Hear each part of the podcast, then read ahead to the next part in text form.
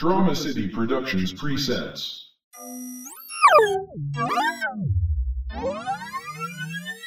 Immersion rigged now online. Welcome nerd. Now generating episode 83.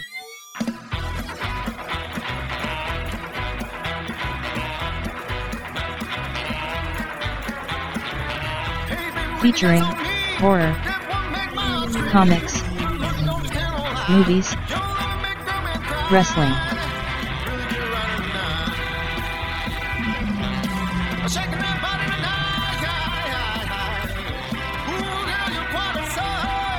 Full immersion begins in 3, 2, 1.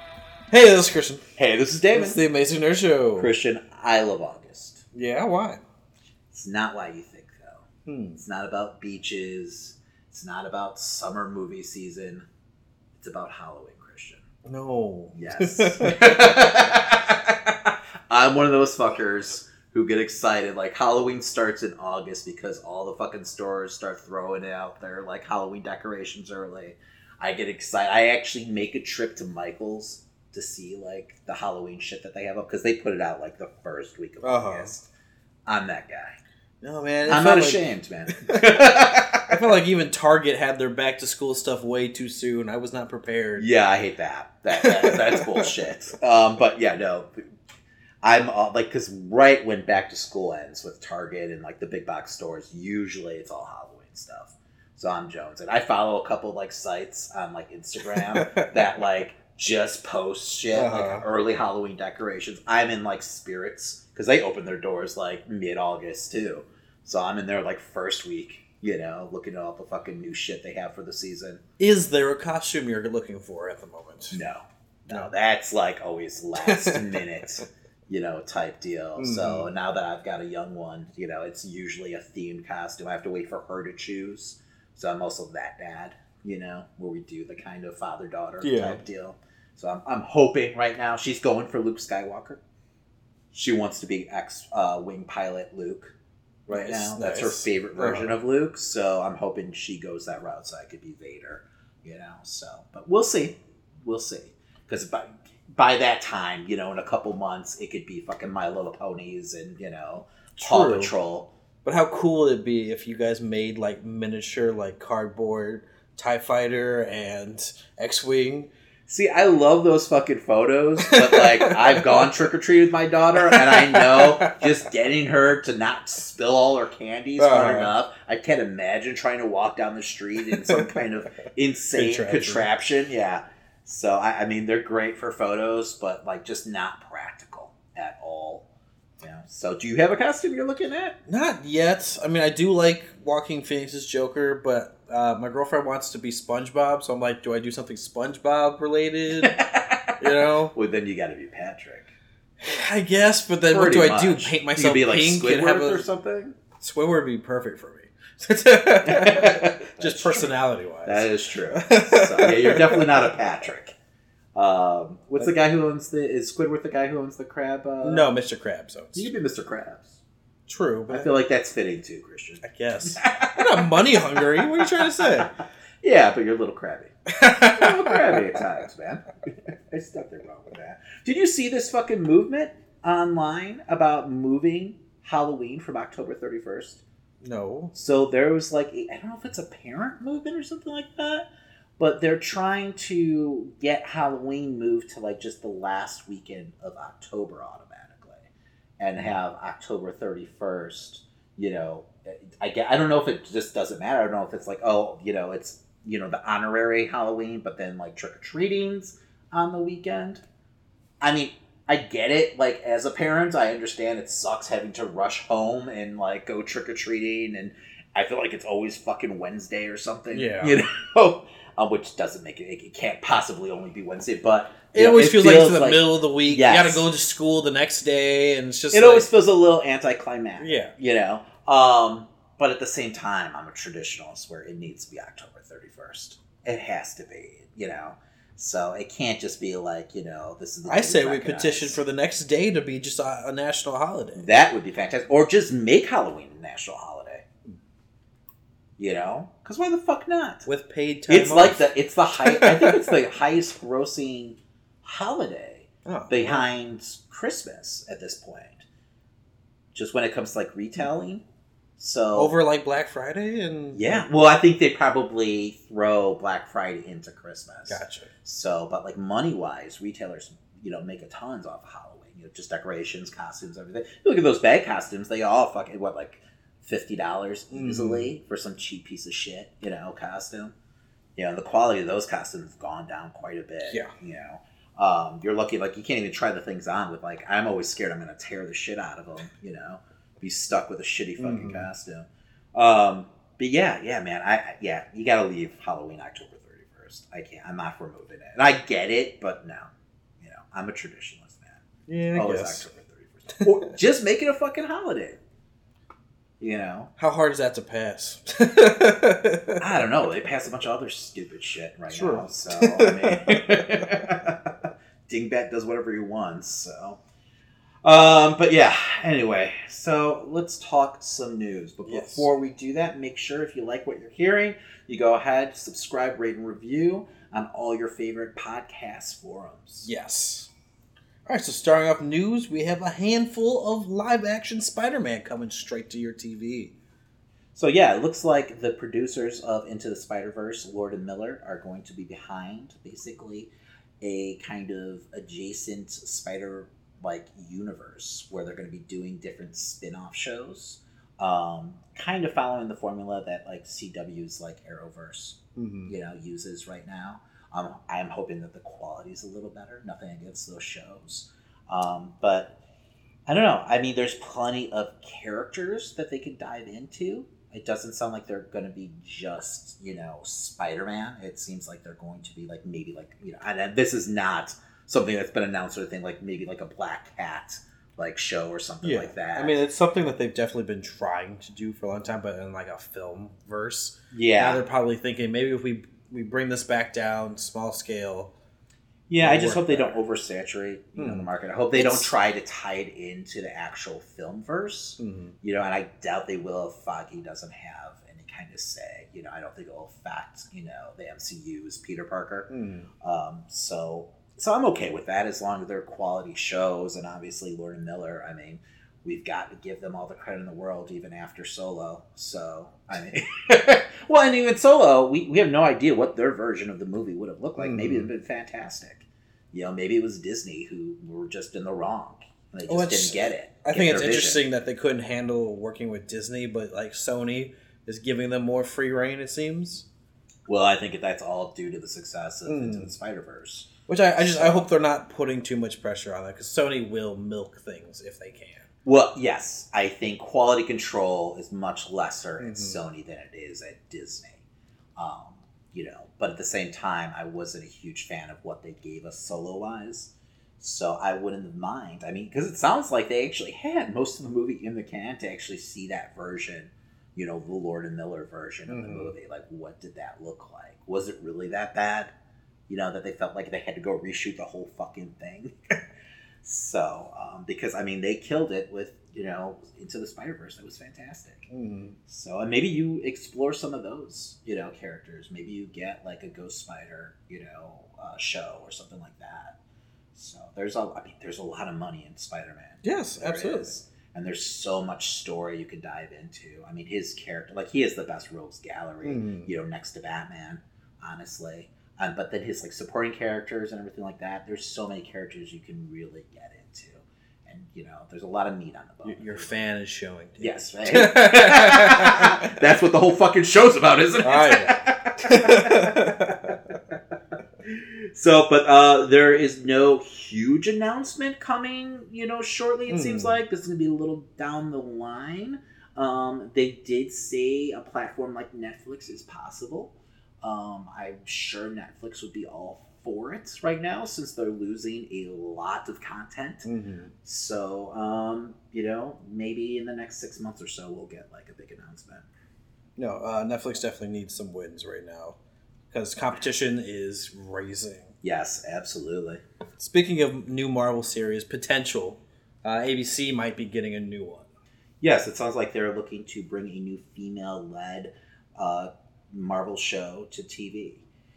So I'm guessing it's going to be along the lines what we got with like Agents of Shield. This has been kind of rumored for a while. Um, it, it you know it, it seems like they want to keep some kind of like superhero show on you know their channel at all times. I'm just hoping that they have Kevin Feige you know behind. Behind it, yeah. You know we can't have the production team who did like Inhumans you know working on this show. That's my fear. Yeah. I didn't like. I don't mind Agents of Shield, and it's sad. I mean, it was announced that like next season is their last and everything. Um, I'm behind like a couple seasons at this point, but for the most part, I've enjoyed the show. You know, but the one thing that's always been frustrating about it is like it doesn't really tie in too much with the MCU. So we're kind of like sold the bill of goods in the very beginning because it did have those ties the first season or so. We actually got like a you know an episode with Nick Fury. Um, I believe even Lady Sif showed up a couple times the first like season or two. So um, the show's got potential, and you know the God the fourth season was fantastic. I really enjoyed the fourth season. I just kind of felt you know off track with it. I need to catch up. Um, but that being said, with Disney Plus and everything kind of raising the bar, Mm-hmm. you know, I'm a little kind of wary of ABC continuing to have, you know, a show.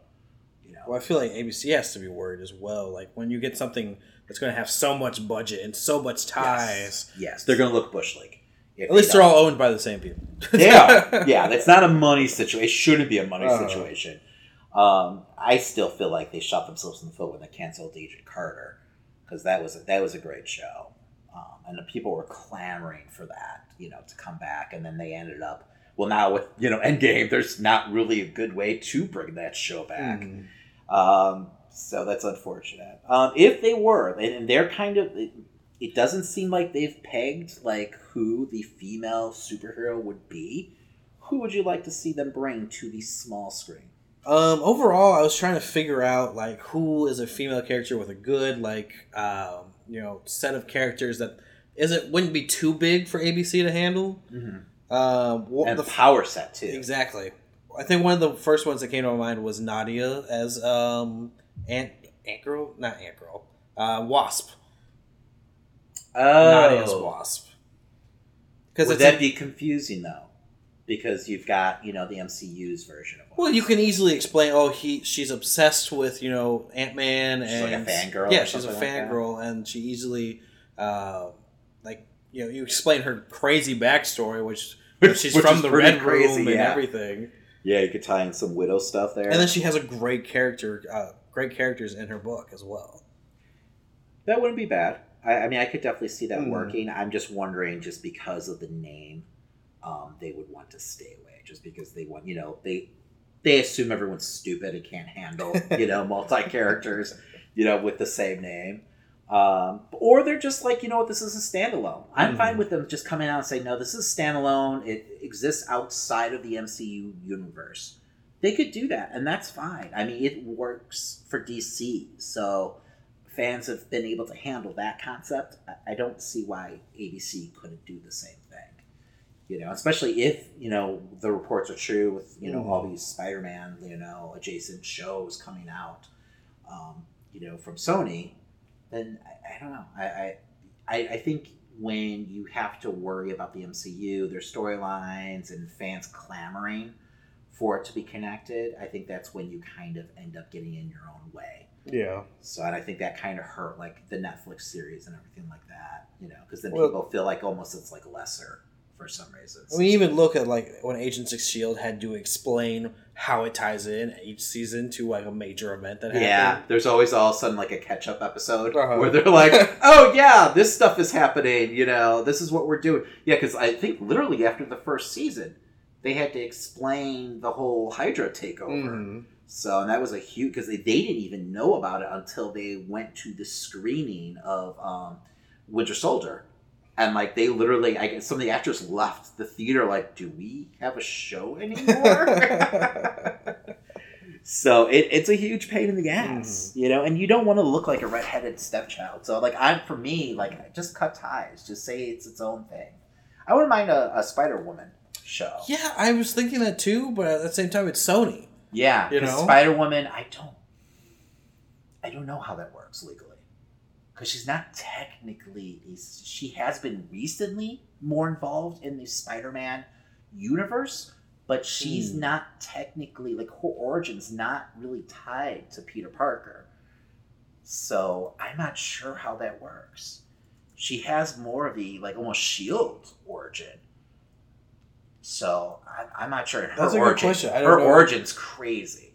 So I don't know who owns the rights necessarily to Spider Woman. Hmm. You know, just because she has Spider name, does that mean that she's a Spider, you know, verse character? I'm not sure how that works. Because I mean, Marvel, you know, the on the comic side, they've been kind of throwing her in there recently, but that hasn't been the case. You know, always.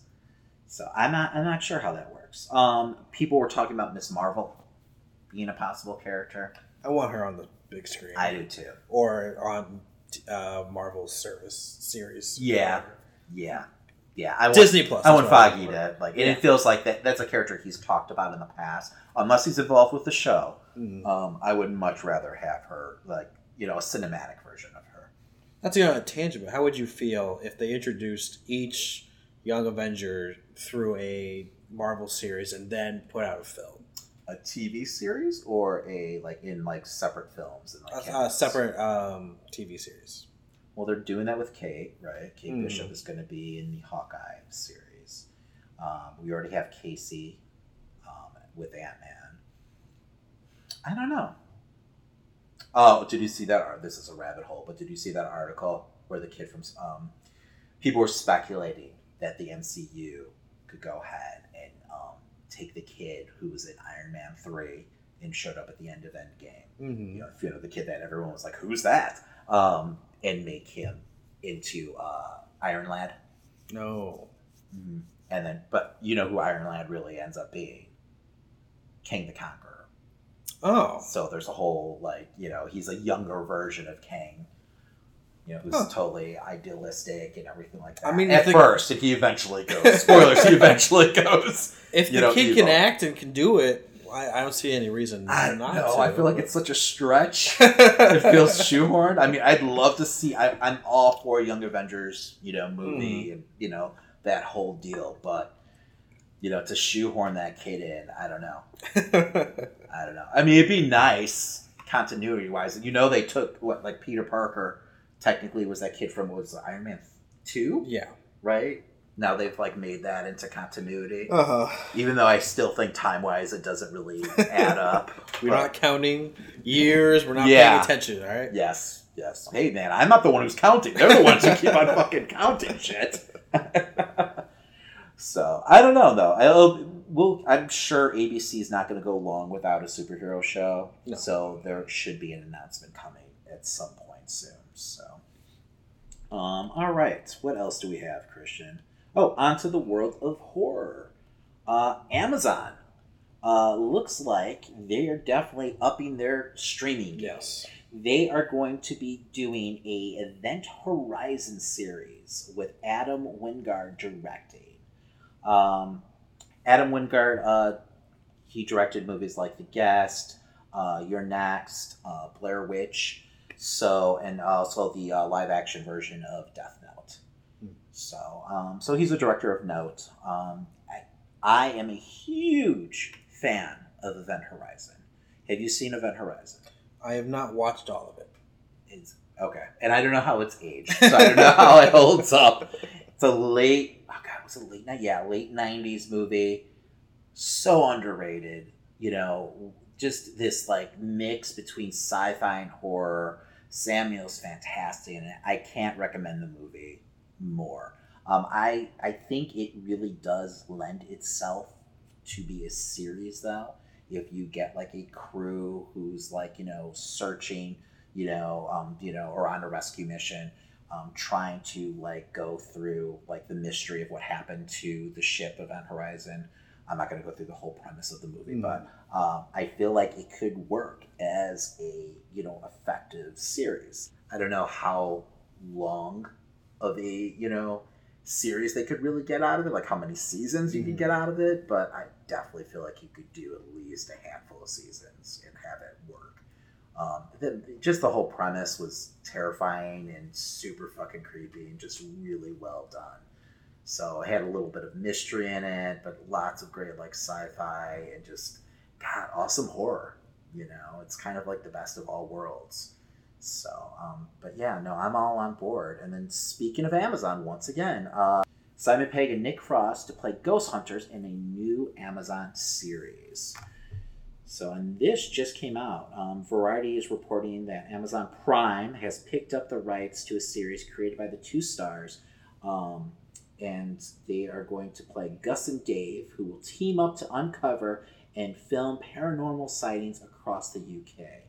Um, so it's going to be kind of inspired by the reality show Ghost Hunters, who actually, Is it- is I it- actually was a fan of back in the day. Oh, so I've What were you gonna say? them. But uh, no, I mean it, it. After two or three seasons of it, Uh. like you can only handle guys standing in the room. Like, what's that? What's that? Like literally, Uh. like okay, they Is it- never find a ghost. Spoilers for fans of ghost hunters. But is um, it like is it going to be like mockumentary style or I'm guessing that's Mhm. probably if they're going to do it as like a reality show. I feel like it's absolutely going to be you know mockumentary style. Um, oh, there's actually a little blurb for it. Let's read the blurb. Uh, they stake out haunted churches, underground bunkers, and abandoned hospitals using an array of homemade ghost detecting gizmos and share their adventures online uh, on their online channel. Their supernatural experiences grow more frequent, terrifying, and even deadly as the pair begin to uncover a conspiracy that could threaten the entire human race. That sounds pretty badass, man.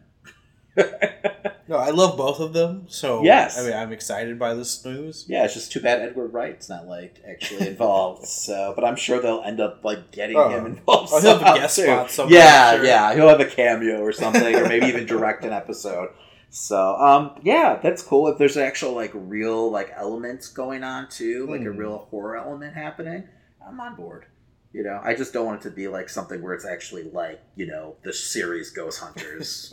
you know, where once again they never find a fucking ghost. Yeah, but I still feel like it'd be entertaining with them in that scenario. They could, but I think it would get old after a while. I guess. You know, Ghost Hunters eventually got old. Keep it like a six episode series. Yeah, well, I think they want more out of it. So- but uh, the production for the series will start in September of this year, uh, and the first season is slated for uh, look, it looks like eight eight episodes um, and like thirty minute long, okay. so in length. So Simple watch then.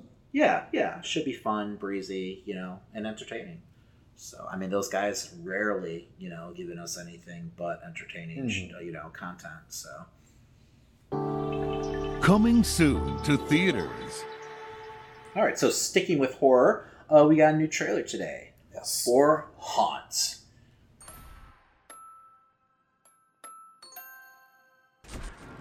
This cannot be ignored.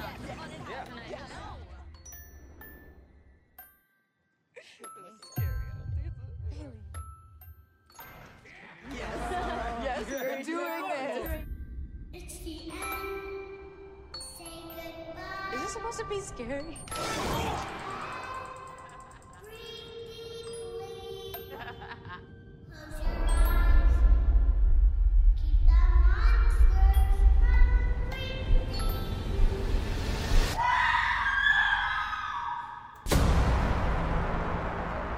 On Halloween, a group of friends encounter an extreme haunted house that promises to feed on their darkest fears. The night turns deadly as they come to a horrifying realization that some nightmares are real.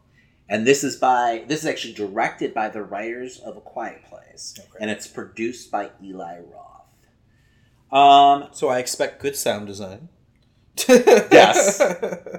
yes, well, they were the screenwriters. I don't know if they had anything to do True. with the sound design Uh, on the movie. Uh, But what did you think of the trailer, Christian? David, if there isn't metal music and a crowd, I'm not going into a haunted house that has nobody there. Is that your qualifications? I mean, that's what it's like up here. Death metal, yeah, Yes. pretty much. So, um, It reminded me a lot of that movie, uh, House that October built. I don't know if you Mhm. saw that. I haven't.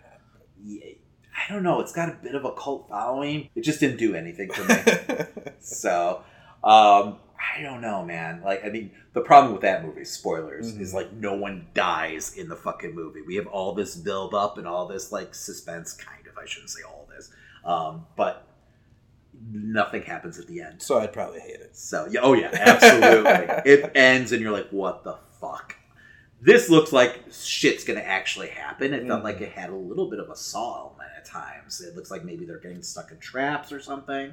Um, I didn't really dig the character designs. It seemed like they were going almost like an we're from the Midwest, like an ambulance like haunted house type Mm. deal. They had like Ben Cooper like masks on. So Yeah, like very like old school. I feel like they were trying to hit like the strangers, but didn't hit it at all Yeah. with some yeah. of their masks. I agree. I agree. Although I do feel like production design wasn't bad. You know, like it looked like a haunted house. Like I wanted to look like a real haunted house, and it didn't Mhm. seem like it had all those elements in it for me. Um, I just think I'm really wary after you know house that Halloween built or October built, whatever the fuck that piece of shit's called. Um, so I don't know. I don't know. I mean, it's got good people behind it. I don't know if this is their directorial like debut. Um, you know, and Eli Roth, eh, he's had some stinkers though when he's producing. It seems like he's not if he's not actually direct. When I saw his name attached at first, I was like, oh shit, this looks awesome. But then when I was like just producer, I was like, oh, okay. Um, I don't know. I don't know. I'm, I'm probably going to be willing to give it a shot. You know, I don't know if it's going to get a theatrical run or not. It just I haven't heard anything about it. It just kind of came out of nowhere today. For so me, I'd give it a shot at home. At Really? the moment, I'm not fully interested we'll in this. We'll see. I'm sure we'll get another trailer. This was just kind of a short trailer too. I don't know if it's more of a teaser. So yeah, they definitely need to sell me a little more. hmm You know, I like the concept though. Like Yeah. as a kid, did you have that urban legend? Um, where like there's a haunted house where they actually like you know put their hands on Oh, you and like you win like a thousand dollars if you escape. Like i used i remember this in grade school. Like every fucking october people like so wait, there isn't a haunted house that does that. i'm sorry to break it to you christian. No. That still goes on. Huh? People still say that all the time. Like, That oh, urban like in legend, New York, yes. there's like a five floor Yes. like hotel. yes it's that always does- about making it up to, to the, the last top. floor yes now there are extreme haunts out there Mhm. um, but not to that level where they're literally Yeah, 'cause that sounds like a kidnapping legal you and nightmare. yes. Oh, I can't even imagine the waivers you'd have to Uh-huh. like fill out before you'd get into the house. I mean, that alone. I mean, Jesus Christ, talk about like killing the line. So, um, yeah, no, there's no haunt like that. Be awesome if there were though. so I don't know. All right. Well, next up, we gotta talk a movie that came out recently. That's right. Uh, none other than Tarantino's Once Upon a Time in Hollywood. And now, our feature presentation. Line? Embarrass yourself like that in front of all those goddamn people. All right, what's the matter, partner? It's official, old buddy. Well, it has been. August night and the leaves hanging down and the grass on the ground. Here I am, flat on my ass. And who, who I got living next door to me? I'm Sharon Tate. I'm in the movie. You're in this? That's me. I play Miss Carlson, the klutz. It's a ragged tent where there ain't no trees Charlie's gonna dig you. and that gospel group. All right. A faded television actor and his stunt double strive to achieve fame and success in the film industry during the final years of Hollywood's golden age in 1969, Los Angeles. All right, man. So that's pretty much the movie right there. Yes. in a nutshell, you know, and then some stuff with the Manson family. Hmm. Now, I enjoyed all the ingredients that Tarantino had in this movie. The actors, the performances were all stellar. Um, you know, his shot choices were fantastic. Um, the soundtrack was awesome. You know, I mean, the dialogue, everything. Just you know, this is Tarantino at his most like Tarantino-ish, you know, like that it- pure Tarantino. And if you're a Quentin Tarantino fan, Mhm. go see this movie, um, which I am. So I'm not I'm not upset that I saw the movie, Uh-huh. but at the same time, for all these great ingredients, you know, the meal that I got at the end was eh, you know, it was it was okay. It was good. It was delicious, Mhm. but it wasn't something to like you know that I'm going to come back and order again. You know, if that makes any sense. I guess like I I feel the same way where it's like, man, I love all these these elements, but where's this going? What's it like feels aimless. Yes. And you know what makes Tarantino great is, you know, he doesn't, you know, worry about structure. He does his own thing. And that's one thing that I love about Tarantino. Um, he's a madman when it comes to that, you know. Um, but at the same time, just when it comes to the story, I felt like there wasn't enough Mhm. story to sustain this movie, especially at its length. Um, like everything was beautiful. Like you felt like you were there. Like it's a great period piece. Um, you know, you felt like you're in the late '60s Hollywood and like living the life of Rick Dalton. Um, but like literally, there were scenes with um, Brad Pitt's character feeding his dog that were like three minutes, Yes. maybe longer. Yes, ab- You they know, were like- longer. like- the whole first moment where he goes home for the Yes. first time and you're watching every little thing that he does. Yes. And it's not to build suspense or tension. Um, it's just, you know, I don't know, man. It's like gluttony almost, you know? Like, this is like Tarantino, like, just, I don't know, like overindulging, you know, in like cinema. And I'm fine. Like, I, I enjoy that. But, like, there's just so many elements where, like, I think, like, during the second act is where I was suffering the most, where I was just kind of like, where are we going? What's Mhm. happening? Um, you know, and like I think probably some of my frustration is like I, and this is my fault as a viewer, so I can't really hold it against the movie or Tarantino. I think I had a preconceived notion like how much Manson family we're gonna get. Yes. You know, because a lot of the early like headlines and everything was talking about like Tarantino tackling the Manson, you know, family, um, you know, Sharon Tate and everything. Hmm. Um, but like we got like very, very like minuscule like screen time with the Manson family. Like I would have wanted more. No, and I I think that could have helped. I wanted you know, the film a lot lot more Um, of them doing at least something in the background. Yes. and I kept keeping my eye open to see if there was something going on because there's, I think there's this one moment where Sharon Tate's just on the town going around, Mhm. and I'm like looking at like, oh, there was this blue car that just seemed to keep following behind her at moments, and I was just like, maybe they're stalking her, like maybe there's, Yes. uh, uh, but there wasn't. There wasn't really anything to it at that point. you know, like the narrative of the film, like I kept on expecting, you know, and maybe once again, this is due to my, you know, me just kind of like having this notion that, you know, was a lot more had to do with the Manson family in the film. Um, but I kept on expecting us to like, you know, race towards this like head on collision between the Manson family and Sharon Tate and like Rick Dalton and, you know, um, Brad Pitt's character and we never got that. Like there was no suspense or anything. You think it'd be built in having Sharon Tate be like one of the characters we're kind of following. You know, where we're like, oh, we know what happens. You know, how do we get there? You know, where it just be like this like impending doom, Yes. like looming over the whole film. But I never got that sense whatsoever. And I think they tried to artificially do it with the voiceover at the end because it's like, oh, we know what happens today, and then they just start bullet pointing things. But for me to make that work, I would have needed the voiceover from the beginning of the film, slowly building in to that point. because the voiceover happens in the very beginning of the film um, but then it kind of disappeared away, yeah. until like the third act and then all of a sudden you know i think they're on the flight back from italy Mhm. and that's when we get and you all of a sudden we're rushing through everything. Yes yes and it just didn't like build you know suspense whatsoever um, and uh, spoilers obviously at this point so um, we do get there and you know what we got i actually enjoyed with it. I, you know, it was very Tarantino. Mhm. It was very much like Inglourious Basterds, where it's like his revisionist history, you know, of everything. I thought it was a satisfying ending. Um, you know, it just goes fucking ape shit for you know 15, 20 Mhm. minutes. Um, but I dug it. You know, it was. This is probably, God, I want to say this is probably like Tarantino's biggest comedy.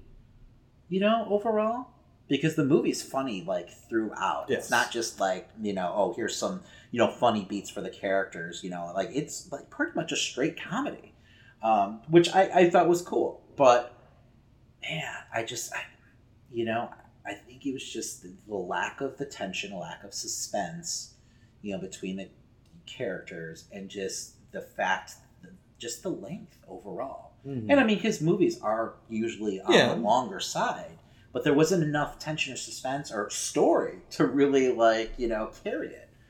So, um, you know, if you're a Tarantino fan, definitely check out this movie. You know, I mean, I, I, I still recommend the movie. You know, it's better than most of the stuff I've seen this year. I'm just kind of let down because you know it's not in like the Mhm. top for me in the top five of Tarantino movies. You know, I couldn't put it up there. You know, he's done nine movies, so it's not like it's that long of a list. but it's, It's kind of like on the worst, but lower it's- it's definitely no. not his best. No, it's definitely not. Now, did you hear that? Like Netflix, like there's another like hour or so that he has Yes. in the can that they might put up on Netflix. Similar to uh, was the Hateful Eight. Yes, where they actually became almost like a series, right? They had enough. yeah, they like- put it where it was like episodic. It was an hour each Wow. episode, so it was four episodes. So maybe that version of the film, you know, Mhm. kind of, you know, gives more credence to the Manson family and everything. Um, I don't know though. I don't know. Like I dug when we got like you know the interaction when Cliff, Cliff Booth like ends up you know on Mhm. their ranch and everything, and he's interacting with the characters. I thought that was well done. Um, I wanted more of that though. I thought there was great tension in that scene, like when he's going to the house to check on his old friend and everything to see if he's okay. I thought that was you know well done, but you know it seemed like it was more interested in playing for laughs than it was for you know Mhm. that horror element that was kind of almost you know I don't know. I was expecting to be you know part of the film that never really was. So beautiful film though. Yes. Like his shots are amazing, amazing. So I mean, just be like it made you want to be like in that like era. Like I, like the, like everyone just drove fast. Like, which is funny because we uh, recently lost Harley Race, right? Mm. And one of the stories that that everyone was telling was like how insane he would drive, like how he was like you know that it's just like a badass like badge that like a lot of like wrestlers like wore back in the day. You know, like racing at 100 miles an hour, town to town and shit. But that was something just across the board in America at that time. Mhm. So like that, I felt like this film like kind of captured that and everything. Oh, The yeah. smoking, like the amount of smoking everyone's doing, Um, was fantastic. It was weird in my theater. Someone must have like smoked right before they went in, because like it felt like did they like spray cigarette smell to make it like go along with the film? There's a theater that does that now, where they've got like it's like all sensory inclusive, I'm like sure it's where like they 5D or something. like something crazy where they like spray different scents. They fuck with the temperature in the theater and everything. So, but yeah, I doubt you were in that theater. No. You would you would know by the uh, price tag of the Yeah. ticket. so, um, any like thing else that stands out to you that you want to talk about? I just I wish that the little elements that they had brought up throughout the film, like were bigger moments in the end. Like they do bring up the uh, flamethrower, which I thought was perfect. And that, I popped for that moment. I thought it was a great moment. You know, I love the ending of the film. but I was expecting there to be like this suspense drama moment where you know, um, spoilers again, but um, Booth is like he's high. The guys come in there. He's trained the dog to not cry when Mhm. he's feeding them. So I was thinking, oh man, the guys are gonna be coming in, sneaking up behind him, and it'll become this big tension fight, and then maybe he'll like overcome. Oh, so But you wanted them to milk that scene a Yes. little more? Okay, I it, got it. it, it, it played more for laughs as we've been talking about. Yes, Yes, it was still fucking awesome. Oh, yeah. no, I love that. I love too, and I could be reading into it as just a hardcore horror fan, but I felt like one of the Manson chicks, I can't remember which, when she jumps up and goes fucking ballistic with the knife, it felt like such a nod to like Suspiria because there's a scene like that, very much like the way she was wielding the knife and everything, just like that shit crazy. Felt very much like you know his homage to you know Suspiria and probably many other '70s horror movies. I love the girl from um, Stranger Things running away. Yes. Do you know who her, her parents are? No. Uma Thurman and fucking Ethan Hawke. Oh. Like I, I was like, that's Robin from Stranger Things. I was like, I'm sure that she's great. She's only been Uh-huh. in a few things. Um, but yeah, I love that. Actually, is historically accurate. I think, or she was there, but she was like she didn't participate in real life, so she didn't actually drive away, but she didn't partake in what was going on. She had second thoughts, and then she actually testified against the family later on. So, um, so yeah, that was one of the elements that were actually Gotcha. historically accurate. Not much else, though. Um, I felt like too, like, and this is going to go back to like little complaints, but I felt like they kind of wasted Sharon Tate. Yes, that's a whole big thing. I was like, I don't feel like we're getting anything with her character other than like, oh, she, you know, we get the part where she goes to see the movie, but then they don't really do anything else with it. Yeah, like we don't really get to like. I Mhm. don't hang out with her. You know, I mean, we're it didn't make me care enough. I mean, I, I love the story we get with Rick Booth, Yes. with um, Rick Dalton. Sorry, um, throughout the, I love his journey till the end. But yes, and he was like he was like both Rick and Cliff. Like you wanted to hang out with them. Yeah. they're so likable. All the dialogue landed and everything, as you would you know suspect in a, a Tarantino movie. Um, I like I but like part of me like during the whole uh, um, all the Italian films that he shoots. Um, like I wanted to see those movies. Like I was like I want to see this. Like there's like a spy thriller where he's like you know racing through the streets of Italy and everything. I was like, I want to see this movie. I want to see Tarantino make this movie like this. I'm like, you know, 15 millimeter. You know, give me that. Um, so, um, and not I, like I enjoyed most of this movie, but I thought they were just going to elaborate on her so much more, and like they get there's this point where he's like. Um, a random character is explaining, you know, like, oh, she was marrying this person, but then married um, Polanski instead, and uh, yes. Oh, at um, the Playboy Mansion. yes, Yeah. and, and and that went nowhere. I was like, okay, what's yeah. why do I need to see this? She's just kind of in the background. Yeah. You know, we followed her and everything like that. I really thought they were going to use her to build Mhm. tension. Where, like you said, like you're kind of following her, and there's that sense of dread of you know what's going to happen to this character. And I think the the third act would have been a bigger payoff. You know, obviously, if that Mhm. ended up being the case. Um, where we're just kind of just you know in that sense of like doom and gloom, like oh god, you know what are we going to get at the end of this movie? Do I was surprised they this? didn't impose her in her old films. And Sharon Yeah, they films. didn't, did they? No, Huh. Because I was, I was kind of, I was like, is that, is that Margaret Robbie, Robbie in the movie? I was like, she looks different. at least it didn't So- seem like it to me. I mean, when they showed Rick they Dalton with- with uh, in I forgot the TV show. I know what you're talking Uh, about. They superimposed him though. Yeah, they superimposed and it looked beautiful. It did. It that was did. the best was- superimposed I've It seen. was seamless. it felt like like DiCaprio was actually there. Uh-huh. You know. Um, but yeah, like I want to see a western with like you know Rick Dalton playing the lead now. You know, um, it, it, all the shit with Cliff Booth and his wife, and like you know the other stuntmen hating him. Uh. like I thought that was great. You know, I, do you think he killed his wife? Um, would I blame him? that was a great scene. I was like, oh my god! Like when Uh. he dropped that, you know, he got away with killing his wife in the trailer. I was like, what? Wait, what? Like, and just the cutaway was classic. Mm-hmm. Um, so, so I, I mean, I'm, I'm gonna recommend this film. You know, I mean, what star wise out of five, obviously, as always, what would you give this film? I'm gonna give it a three point eight. I'm gonna give it a really high three. Okay. Yeah, I'm gonna give it. Jeez. I'm gonna go. I'm gonna go three and a half. okay. But I feel like over time, it's gonna be something where I rewatch it. I'm just gonna enjoy it Yes. more and more. Um, I was kind of the way with Hateful Eight, where like when I first watched it, I felt like it was a little lackluster, lackluster, and then I came back to it. and I kind of enjoyed it. Mhm. You know, the more I sat with it. Um, you know, because there's definitely scenes that I'll never forget and I loved, but just you know, all together, you know, as a piece of cinema, I just was Mhm. kind of I don't know, I was just let down. And that, like once again, that might have to do with my expectations. So, which is unfortunate because I, you know, it's not fucking Quentin's fault. You know?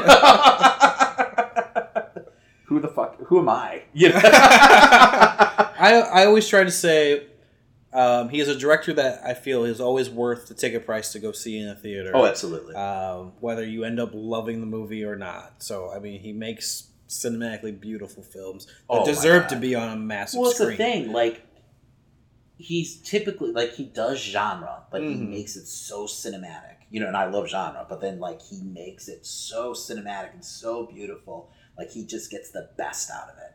Um, where like this didn't feel like a genre film. This was like an homage to like films about genre almost.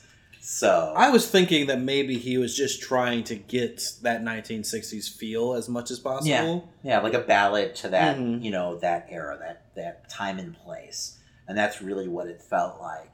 But it was just a little too overindulgent for me. Yeah. you know, just a little too much. Like literally, like four minutes of the guy feeding his dog.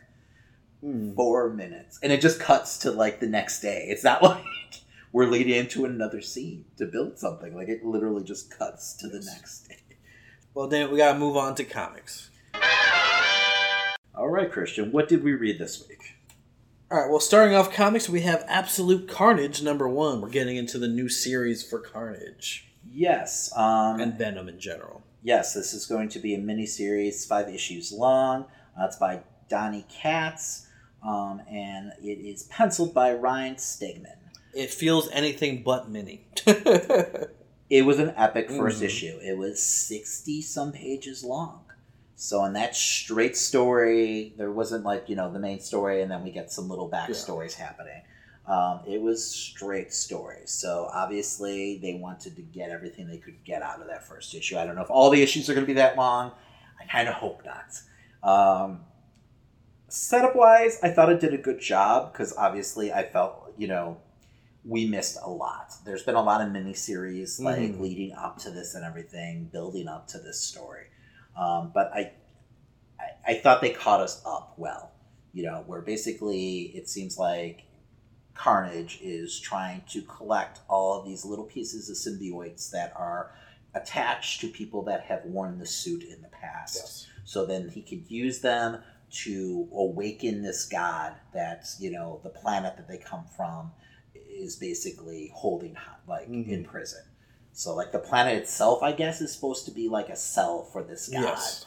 Um, Just made out of symbiotes. Yes, yes. Which I thought, well, okay, well, it's a novel idea. You know, um, we've had many different, like, you know, God, especially in the '90s, many different Carnage and Venom stories and everything like that. And they've that's a new premise that I have never heard before. Um, but we are basically following Eddie Brock, which I was kind of surprised. I thought we would get, you know, um, Peter as like the main, you know, protagonist, and that's not the case. He seems to be more of, you know, the sidekick for Eddie in this story, which I guess makes sense. Um, but overall, I thought it was okay. Like I didn't think it was great. Like it, it, it wasn't a page turner, you know. And I, I, I'm not a huge fan of the design of Carnage in this too. I think that might be throwing me off a little.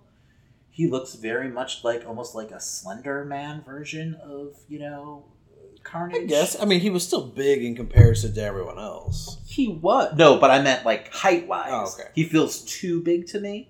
Whereas like, is this and I like I missed stuff. I was like, is this like is Cletus like a corpse or something at this point? Like you can see his rib cage and Hmm. his spinal column and everything. Just the character design kind of threw me off. But I I, don't know the backstory. Yeah. Um, I think they were, you know, they explained, you know, he was dead and decaying. So, well, they, probably when they brought him back to life, this is what he looks like. That's, Okay. that's what I got from it. At so least. that must have been okay because I must have just Mhm. read right over that. So I wasn't sure that you know if he was because he definitely looks like he's Oh, like yeah, a he- he zombified fucked version of Cletus. So and I, I feel like we're not getting as much of his personality as he stalks them too. Um, you know, just this kind of like you know, once again, I harken back to Woody Harrelson, but you know, he Carnage always reminded me of Mickey from Natural Born Killers. Mhm. You know, so I feel like we're not getting that, you know, from him. But I mean, there's still plenty of story to be told, especially if they're all 60 pages long. so, um, I, you know, also I think one thing that I just I felt like went nowhere was like the inclusion of the kid, the whole like storyline between Eddie and the possible. He's calling him. I think he's saying that he's his brother, but it's actually his son. Yes. Um, to like protect him. Plus, he doesn't like want to ex- like accept responsibility and stuff like that. and th- this might be once again me not knowing the backstory Yes. and like reading up to that. Like I didn't read the Venom series or anything like that, so you know, obviously he probably p- plays a key no, role. it, it definitely felt like stuff that all happened way before Yes, this. yes. And we're just kind of interjecting. Yes, so it's not really the storyteller's fault, Yes. but you know, They've But- had all this but it didn't make me want to go back and read those stories. Sure. you know, too at the same time. So, um, I mean, I like the interactions between Eddie and Peter throughout this. I love Yes. their moment of I hate symbiote shit. Yes, it felt very authentic, like their relationship Mhm. that's been established over years.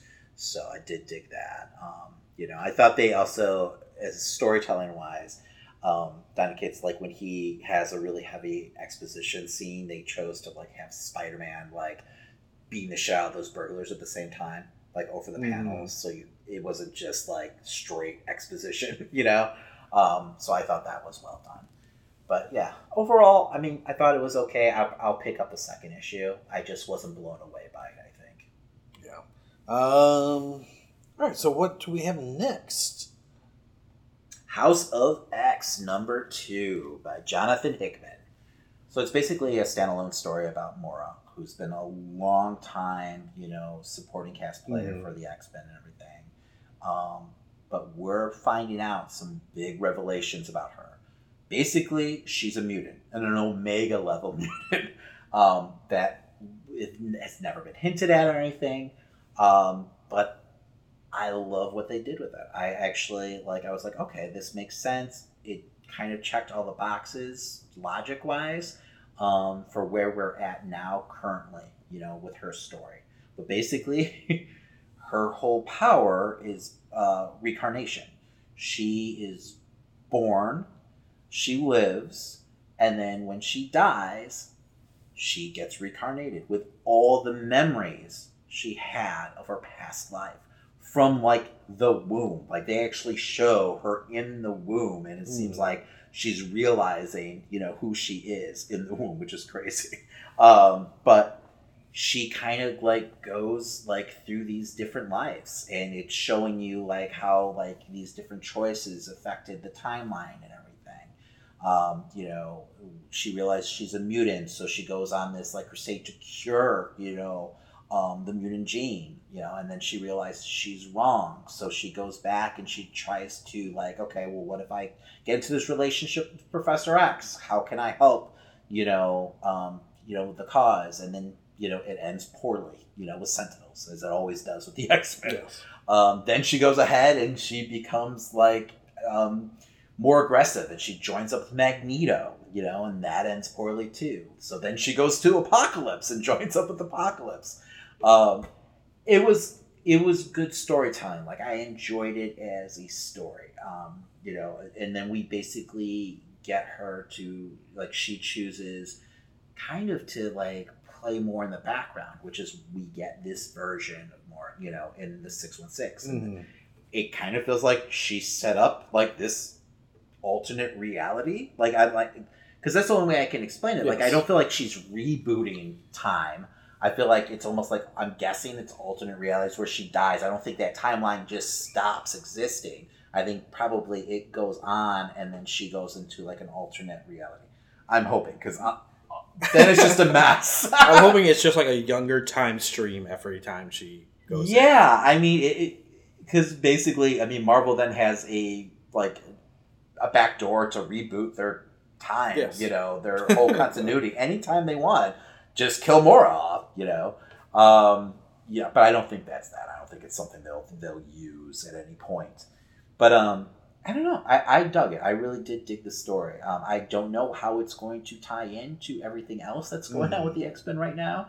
Um, we do get that scene again between her and Professor X where she goes ahead and, you know, allows him to read her mind and he, you know, realizes like, oh my God, you know, here's all the different timelines. And I don't know if that's going to change how he sees things. Because we also, that was another timeline we did get where he basically becomes more aggressive and he you know starts his own like you know mutant like country and you know he's basically a separatist where he's you know keeping them out and everything until it ends poorly again so um so we'll see how it all works you know how it all ties to that first issue and everything and where he's planning on going but something that Moira is going to do is going to affect you know you know the x-men's you know story from Mhm. here out Well, I assume he would have to like that. Now he's soaked up all of her knowledge, or maybe he'll use her for that. Like, what mistakes did I make here, or Mhm. how I can play with that. Yeah, yeah. I mean, it's a great like retcon for that character because she has meant a lot to the X Men in the past, um, and she's always had a you know a big part of their story, you know, throughout you know the decades. So it's a nice use of that character, and um, just a huge reveal though for like Mhm. longtime X Men fans. so, um, but it didn't feel like shoehorned in either, which I I appreciate because it felt like okay, this it felt almost organic, like it all lined up. If that makes sense. Yes, it made sense to the storyline. Yes, and everything. It's was like okay. I could see why she would choose to be more passive now after all these you know Well, yeah. attempts, you know, of shit like ending poorly. So, and it does a good job. Once it does lean a lot into you know his use of you know um, like timelines and it looks like files and shit like that. He does it a couple times, a lot less than what we got from um, Powers of X, but he still is using those, you know, as like storytelling devices. So, but it it worked with Mhm. this, um, especially when they laid out the timelines. I thought that was well done. So definitely check out all those little insertions that he has throughout the book. Don't skip those because you could easily get lost. Um, what did you think, Christian?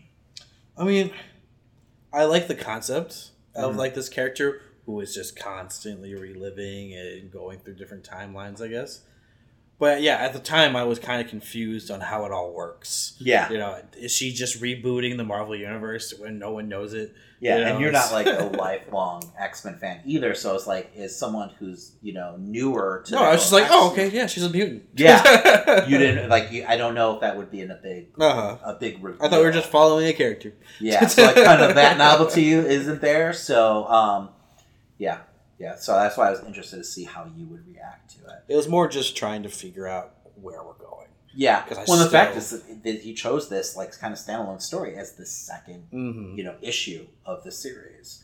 So, but what's nice about it, I think what helps is the fact that, that it's like bi-weekly, so it's coming out like every other week. Mhm. So you're kind of like moving on. You're not having to wait a month in between. So I think I'd be a little more annoyed with it if that was the case. Um, so yeah, no, definitely. It, you know, I mean, we'll see how Powers is next week. Yes.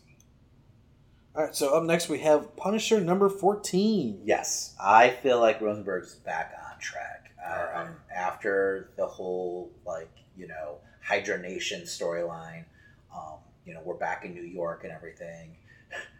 He was a one man wrecking crew as always. He basically Mhm. destroyed everything Zemo had going. You know, in Bangladesh is it called? I can't think. Of, I don't know how to pronounce the nation. So basically, a nation of supervillains. Um, but yeah, he comes there and he fucking destroys it on his own, which is badass. Um, but he's back in New York, Yes. and Zemo's there, you know, under kind of the care of Kingpin. Um, but man, once again, the action's just balls to wall. Like they, you know, it opens up with a scene of you know this woman trying to find her keys in her purse, um, and someone's behind her, and she like you know suspects it and starts going for I don't know what like a stun gun or something. Uh, but then she turns around and it's fucking Frank, you know, holding the would-be mugger, you know, with his throat cut, you know, um, just you know being the Punisher. You know, he's back in his city Yes. where he belongs. Uh, but then right away, the next page, you realize, oh, she's actually a Hydra agent, and that's why Oh. he's there. so yeah, he took care of the mugger, but at the same time, you know, he's there for her. Oh. She's really, you know, what he's hunting. So um, just a well done scene and everything like that. I guess she was like one of the first people, one of the first, you know, former Hydra agents come out um, of hiding. So, um, but he's not playing around with that shit. You know, you stay in hiding, or I'm gonna get you. So I, I just, I love his drive.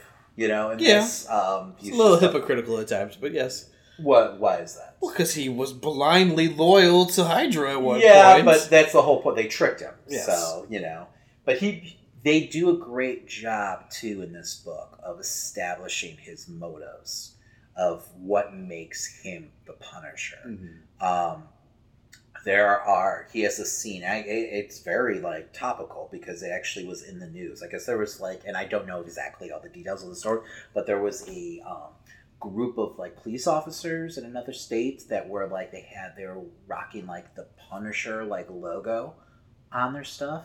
And I don't know if it's like I, I, I'm assuming it was because they were going to be more vigilant towards criminals and stuff. So I don't know how far that was going to go, but um, he runs into some police officers who have the Punisher logo. You know, like they show him on like their the bumper of their car or something like that. Um, and he's like, "What's this?" And he's like, "We stand with you. You know, we believe in your cause and everything." Um, and Frank's like, not having it at all. He's like, "No, I'm me. You know, I'm not doing this. You know, I'm not a hero. You know, I'm a vigilante. You took an oath. You're the heroes. You know, you have to do what's right. You can't all be me. Mhm. there can only be one me." So it was a really like nice moment and everything um, you know, because he's he he basically he knows he's a psychopath, you know. so, um, but yeah, so basically you have Zemo and Kingpin having great interactions, going back and forth. It's just a game of chess between the two characters. The UN has somehow they've sent like a like small army to hunt for the Punisher in New York because he caused an international like Yes. you know incident. So they're like Kingpin is having to allow these soldiers in, but half of them are Hydra agents. So, um, you know, and then Zemo is there, and he wants Zemo to help hunt. Obviously, Zemo wants to get his hands on Frank, but um, Zemo goes under the guise of the Thund- Thunderbolts, which he was originally uh, Citizen V and everything like that, and he brings back some of the old characters from the Thunderbolts and everything like that. So he's Hmm. under the guise of this like superhero team. So they do this press conference and everything. When Wilson is sitting there reading off the teleprompter, and like he gets the last line, he's like, "You gotta be kidding me!" He's like, "The Thunderbolts," and there's Zemo in his garb and everything, you know, with the American flag as a cape and everything, very much like you know um, Homelander Mhm. from uh, the boys. Um, you know, it, it was a really nicely done scene. So you've got this, you know, superhero squad hunting for the Punisher, along with this like military, you know, um, you know, unit going after the Punisher. He's truly on an island unto himself. But then uh, Black Widow um, comes in, and she's still trying to help him and everything. But he's not having it because last time she tried to help him, he ended up being betrayed by Nick Fury, Yes. who sends him off to you know uh, Hydra Nation. Um, but she convinces him basically that you know he needs help, and she like Night Thrasher ends up aiding them from the New Warriors. I don't know if you're familiar with the character. It's kind of random, but Okay. yeah. um, Moon Knight is there, Oh, right. and then my favorite, Danny Ketch Ghost Rider. So right off the bat, I'm excited. Uh, Frank actually goes and gets uh, Danny's help. Danny's like tending bar somewhere in New York and everything like that, and he tries to convince him to come help. Well, he knocks him out, you know, and then brings him to like basically a scene where they're about to get attacked, and Danny has to switch over to the Ghost Rider. So you know now he's got his own little like superhero squad, you know, and they're like it ends with them like, all right, we know Zemo's here, we're going, you know, we're attacking. Uh, Hydra's taking over every block, you know, so they're going to be on the warpath and they're going straight for Zemo in uh, Kingpin's tower. So that's how the issue ended. And it, it, th- this is pure Punisher, Uh-huh. like you know, through and through. Everything I want from a Punisher series, you know, it is checking all the boxes for me.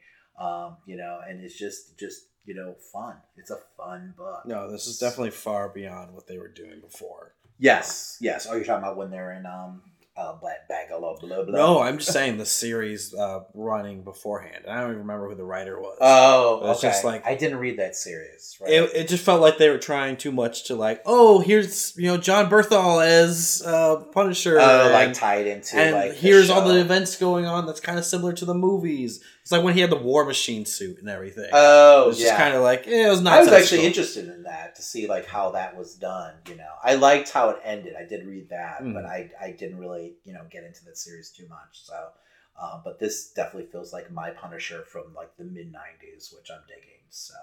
Um, but they, I don't know how they're. I mean, it's not a max line, but they don't fuck around with Mm. like the violence and everything. It's all there, you know, in the panels. So um, he's oh, there's a great interaction between like Moon Knight and everything. They uh, Rosenberg is doing a great job writing Moon Knight. Um, so I, I wouldn't actually mind to see him work on the Moon Knight series after this. Mm. So and you know how much I love Moon Knight. Yes. and Danny Ketch Ghost Rider. God damn it. It's the Uh, perfect book for you. so yeah, so pick up this book if you're not reading. Yes. All right, uh, we're on to wrestling. Christian, you like podcasts. I love them. I love podcasts. Have you heard of this new Podcoin app? No, I haven't heard of it. It's available for iPhones and Androids right now. It actually pays you to listen to podcasts. Really? Yes, yes. You get digital currency for listening to your favorite podcasts. But what could I even use digital currency on? Gift cards, um, Amazon, Starbucks. I believe they even have Target. Um, you can also use that digital currency to donate to your favorite charity if you want.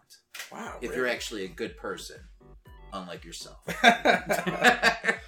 well, I have to really look into this. I listen to a lot of podcasts, damn it. Me Like, too. Daily. And I mean, you might as well get paid for it, right? Exactly. Um, and right now, if you go ahead and use the promo code Nerd Show, you get started off with 300 coins. That's a good deal. Right? Doesn't get any better than that. So I would stop doing what you're doing right now. Well, wait to the end of the episode and go download Podcoin, All right. the pod player that pays.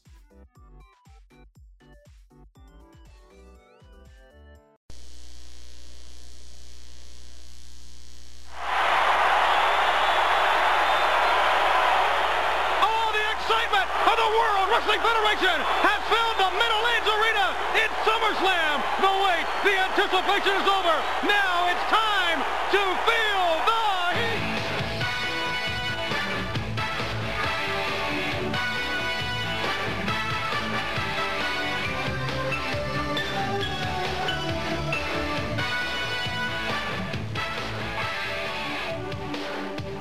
All right, Damon, the bell has rung. It's time for wrestling.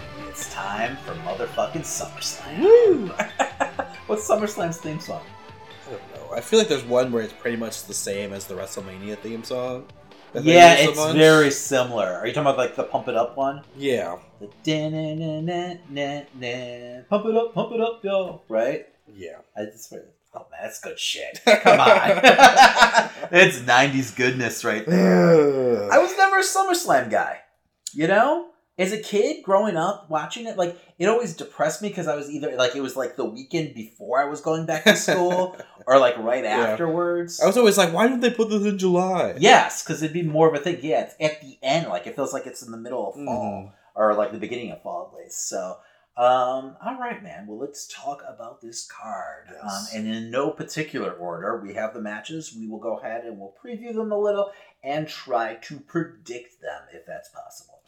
I'm, gonna- Um, I'm gonna start from the bottom of this list. Drew Gulak versus Oney Lorcan for the Cruiserweight championship. And I'm to say the same thing we say every time we talk about 205 Live. that you watch every week. You're super into it. It's the best on television. I literally have no idea what the hell's going on in this show um, or with these guys. Um, I almost miss when they would have them kind of featured on Raw Hmm. because I felt like I had a better concept of what was happening. Um, and I felt like the crowd at least knew who they were, but now like no one watches 205 Live. So when they put them on these pay per views, they have no clue who they are and they get no reaction. Nope. So, um, but I'm going to say uh, Gulak. I'm Um, gonna go Gulak just because it's early on in his title run. Sure. You know. Yeah. We'll see what happens though. We'll see if they end up doing that little merger with NXT and we get Mhm. that Wednesday show where, you know, it's you know, basically counter programming to AEW. Would you think they would make it two hours at that point? I don't know.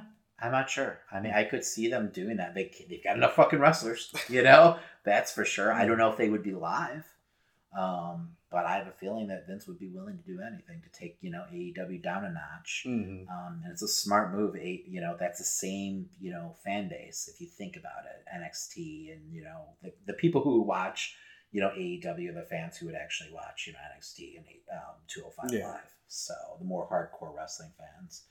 So um, I just hope that it doesn't screw things up for NXT. That's my biggest fear. Um, I just feel like you know if it's still featured, is it still going to be featured on the network at all? I don't know. I don't. They haven't announced anything. It's just a big rumor at this point, but they've got time. You know, um, FX One, I believe, is what it would be on. They're the sports channel. Um, it, it's definitely got a smaller audience Mhm. though than like TNT does. So I don't know if it's going to really do much harm to AEW. And then yeah, like you said, if it's on the network, yeah, you can just know, stream it the next. and that was that's always a selling point for me with the network is NXT. So I don't know if that's going to end up hurting them in the long run, but we'll see. Anyway, no no reason to even try to read what the Mm. crazy man's thinking right now because it's just impossible. Uh, next up, we have the Dream Match. Generations, a match that Christian has been just dying Yeah. for um, since I've So known him at least. He was always like, Damon, could you imagine if Trish Stratus would face off against my favorite wrestler, Charlotte Flair? Damon, I already had my dream match for Trish Stratus. Oh, That what was, was that? her teaming up with Snooki in WrestleMania. Oh my god, I fucking forgot about that. Oh, that was a horror show. Mhm. Jesus Christ. Was it after Trish retired? Yes, I believe so. So, because I was thinking about that this week, I was like, Trish, I feel like has come out of retirement multiple times Mhm. at this point. Um, so I don't know how special it really is. I know they wanted to have a match for Charlotte, you know, which makes sense, but I don't know. I don't know. And they're in Canada, so I think that's a big reason why they got Trish. They were, you remember, Trish and Lita were rumored to be part of the tag division at one point. Mhm. Um, but then Yeah, they realized that. they don't give a shit about the tag division. so anyway, um, I felt like the build-up has been good for this, though. I, I've actually enjoyed it. I mean, it's been short, but it's been effective. Um, I, I'm gonna, man. Usually, I would say, since it's you know a you know a legend coming, that I would kind of suspect that you know, especially a caliber of wrestler like Charlotte, they would be having the legend doing the job Yeah. you know. But I'm gonna say since they're in Canada, they might actually go ahead and let her get the win, especially if it's featured early on in the show. I guess, but uh, I could see they see them opening up with this. I, I'm going full Charlotte. You know, Yeah. you, you put her over even more as a heel. and that's you get I the mean that's old school booking, and I Mhm. agree. You know where um it use it to build Charlotte. I just feel like Charlotte doesn't need it. Like she like she's so built up at this point. Like She doesn't it doesn't need it. hurt her to lose. But at the same time, she hasn't been on television for a while, so maybe it's just like, you know, r- reminder. I think McMahon is more focused on his audience than he ever has been Hmm. in the past, where he wants at least the optics of the crowd being into it. Where I could see him being hesitant to giving them that finish of Trish losing, just because the fear of them shitting on other matches or losing the crowd halfway through the show. So I'm going to go ahead. I'm going to say Trish is going to pick up the win here. And you got Charlotte? I got Charlotte. Okay. I know So, she's your um, favorite. So. Speaking of Vince making the crowd happy, we have Goldberg versus Dolph Ziggler. Once again, as much as I cannot stand Goldberg, and I'm, you know, I was watching Nitro in the 90s when he was a big deal. I've always, always not been a fan of Mm. Bill Goldberg. Um, I just, he epitomizes everything that was wrong with Nitro. Um, you know, the phony streak, um, just the fact that he can't wrestle, he hurts people, um, the bad booking. Um, that was not his fault, actually, at, at certain points. Um, this was this was well done, actually. Like the reveal of Mm. Goldberg, I thought was okay, surprisingly. Um, and if I'm sure part of this is to get that bad taste out of everyone's mouth after you know the Super Show or the fuck they call it nowadays, the Saudi Show. Um, so I understand them wanting to have like the spectacle of Goldberg on the show, especially since they don't have like Undertaker or something else, you know, Mhm. out there. And I think this makes it a little more bearable since you know Undertaker's also not on this you know card. Um, so, but they did this whole reveal where it's supposed to be Miz, you know, signing the contract with Dolph. Um, everyone knew the cat was out of the bag, you know, after you know, you know, a week that it was going to actually be Goldberg. But um, they put HBK in the ring with them too, and they at one point seemed like they were teasing that it was actually going to be HBK. Like Miz stops, and he's like, "And I can't wait to you know wrestle you on Monday." And Dolph stops, and then HBK kind of gets in his face. Um, so the crowd was smart enough though at that point to know like they heard the rumors too because they all started chanting Goldberg, you know. But when he came out and everything like that, the crowd went fucking nuts. So I mean, people were into it. Um, it was well done, you know. HBK at the end too, like ended up hitting a super kick on Dolph, you know. So this is going to be a complete squash. It's going to be probably Yeah. less than a minute long. If it's over three minutes, it's gone on too long. But you know what I want to see happen? What? Dolph roll him up and get the win? No. Because that's not going to happen. I would love a fiend attack after the match. It's not going to happen. Well, because the Fiend is wrestling on the card. Yeah. He could have the match before this match. I'd be terrified that that would end up having to be a program then. I don't see Goldberg going away on that note for a long period of time where like Vince would have to promise him like a, a, a win over the Fiend, which I just I want to protect the Fiend as much as possible. I guess. So, um, but yeah, yeah, I, I definitely wouldn't mind seeing it, but I don't think it's gonna happen. uh, but yeah, no, I if, if they have to. But Goldberg works when you hide all of his flaws. So sure. they discovered that last time he was here. So hopefully they, you know, make up for their mistake at Saudi Arabia where they put him in like a fucking ten minute match, um, and you know just have this be over with. So, um, and then I'm sure Dolph will be back on vacation again. Yep. All right, what do we have next? Um, AJ Styles versus Ricochet for the United States Championship. Did you see uh, the OC this week? I did not. Did you see uh, Luke wearing the uh, makeup? No. He was what? wearing the New Japan makeup. Oh, okay. He had the the face paint and everything. I was like, oh, fucking Christian would be so happy. No, I haven't seen that. yeah, yeah. Total badass, man. I was like, okay, yeah, they definitely want to keep them happy. So, um, and we know they've signed the contract everything, Mm. so they're on board. But yeah, I'm excited for this match. I, I feel like they kind of lost steam over the last two weeks. Um, Ricochet's been hurt, so he's kind of been out of commission, and they've been trying to choose like where they use him.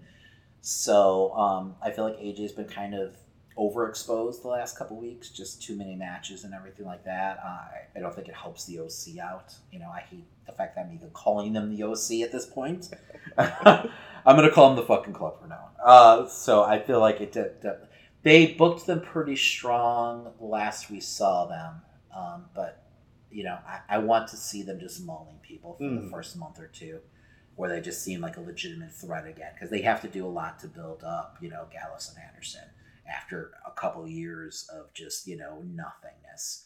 You know, I feel like they need to make them monsters, like reestablish them as that team that you have to, you know, they're, they're dangerous and you you have to be wary of them, um, especially as a, a, a newly, yeah, a new faction, you know, um, that they are bringing back. So, um, all right, well, who do you have going over here, Christian? Um, I mean, I agree. I think AJ Styles needs the win to keep keep the like OC going. Mhm. You know, Dick. so you got AJ Styles? yeah, yeah, AJ Styles. I'm gonna actually agree with you here. Like, part of me wants to say, yeah, this was just trying to get like Ricochet a bigger moment on a big stage, but I think they probably feel like there's legs to the program, and Mhm. they're gonna want to, you know, carry on with you know AJ versus Ricochet. So I could see them defeating him due to like outside interference or something like that. I'm moving on, unless they want to fucking like pull AJ, you know, get the title off him so to put him in like the title picture you know, um, for Raw because I could see that too. But no, I'm gonna say I'm gonna say it's it's going to be AJ, you know, retaining the title. So, but build up, you know, Ricochet's kind of like mystique at this point. I just realized that there isn't a single tag team championship match on this No, and there's a bunch. There's a few matches where I feel like are going to get announced. Mhm. You know, we're recording this on Thursday, um, and I didn't see anything when we went on mic, but um, I'm I wouldn't be surprised if tomorrow we don't get some announcements. You know, because I was expecting Ali versus Nakamura Mhm. on this um, card. Um, I was also expecting like maybe the Usos versus the club, but no, the, the, it hasn't been announced yet.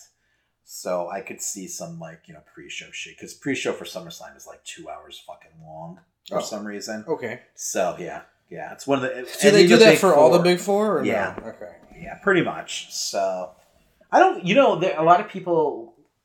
At least it used to be the the thought was the thought process was that SummerSlam was the second biggest show of the year. I don't feel like it's felt that way for a long time. I still feel like that's their target. Like this is supposed to be They our tr- halfway point. Yeah, they try, but it's not even really the halfway point. Um, you know, fucking math, Vince. I- Um, but I, I feel like Ro- the Rumble is the you know the biggest you know pay per view besides you know Mania Mhm. at this point.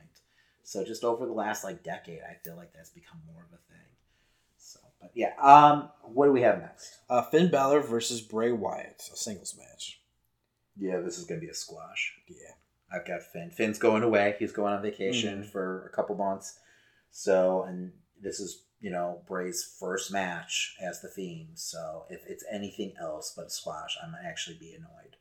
I heard people like speculating whether or not he comes out as the demon. I was like, I hope not. Like, because that to me that means it's going to be actually like Usually they build up to it, or the the week of they're like, oh, I'm coming as the demon. Yes, yes. yeah, unfortunately that hokey too. Yes. Um, so there was that weird tongue thing that he was doing. Yes. uh, last time Let's we not saw about it. So, um, but I could definitely see like him, you know, t- you know, putting him down quickly, and then like in, like three months, you know, start the program up again, you know, and then tease, you know, the demon.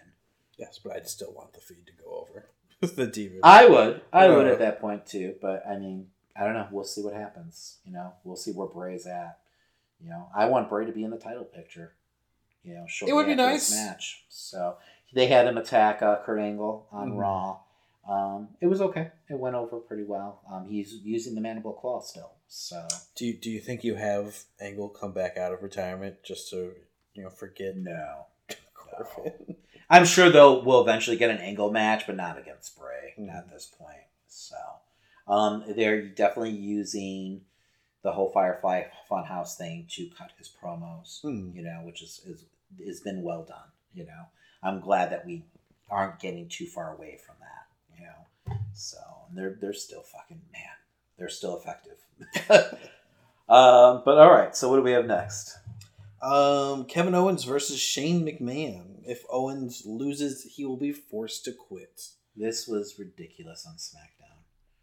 So you know how we've been talking about like how stupid it is that Kevin's putting up his career, but Shane's not putting up his, you know, his I guess his career, whatever you want to call it.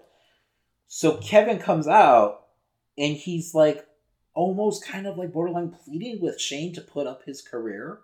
You know, why don't you put up your career? And Shane's basically like, no, I'm not stupid. Why would I do that? like that was basically the segment, Uh-huh. you know. And I don't know if they felt like they had to answer all the critics for some reason, but it like went nowhere. I was like, okay, like unless like Vince comes out, you know, later on in the show and says, no, Shane, guess what? You are going to put in your put up your in ring career, which didn't happen. So I don't understand why they booked this match this way, and it makes me fearful that Kevin's actually going to lose his career.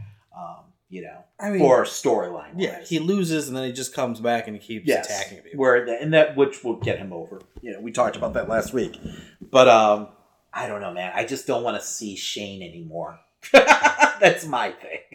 So I was It's- just I was hoping because that was the big you know Hmm. rumor with the storyline was like okay this is going to end up being you know Shane's last match for a while he's going to be written off TV using Kevin so and then they announced this you know stipulations it was like oh no but it's totally one sided it doesn't make any sense So, um, whatever. You know, um, I'm gonna actually say Shane wins here. Yeah, I have Shane going over. Yeah, unfortunately. I'm waiting for Shane to take the title off of Kofi. It's just such a sweaty mess. Oh god. Do you think that's how they end up bringing back like Kevin, like as this vigilante? They have like Shane book himself into a match with Kofi, and it looks like he's about to win, and then Kevin comes out and saves the day. You know, stuns him and then runs away through the crowd. I could see it. I hate it though. I'm just done. I'm done with Shane. we got rid of all the other McMahons, but Shane's still lingering. Yep. All right, what do we have next? Uh, Kofi Kingston versus Randy Orton. It's 2009 all over again, David. and Christian's a happy boy. Why do they work so well together? It makes no He's in his. PJs holding his Kofi Kingston action figure. Um, all right, man. Well, so the Randy's been on vacation for the last two weeks, but it's actually worked out because we've gotten like some decent like production work from WWE. You know, they're Mm. doing some great promo packages and everything. Uh, to build up the match, you know, really harking on, you know, the storyline between them in 2008 and all the rumors backstage. So it's it's worked well. Um, I'm Jesus Christ. I hope you know Randy is going to be ready for the match when they come back after taking that vicious RKO from his wife. Yeah.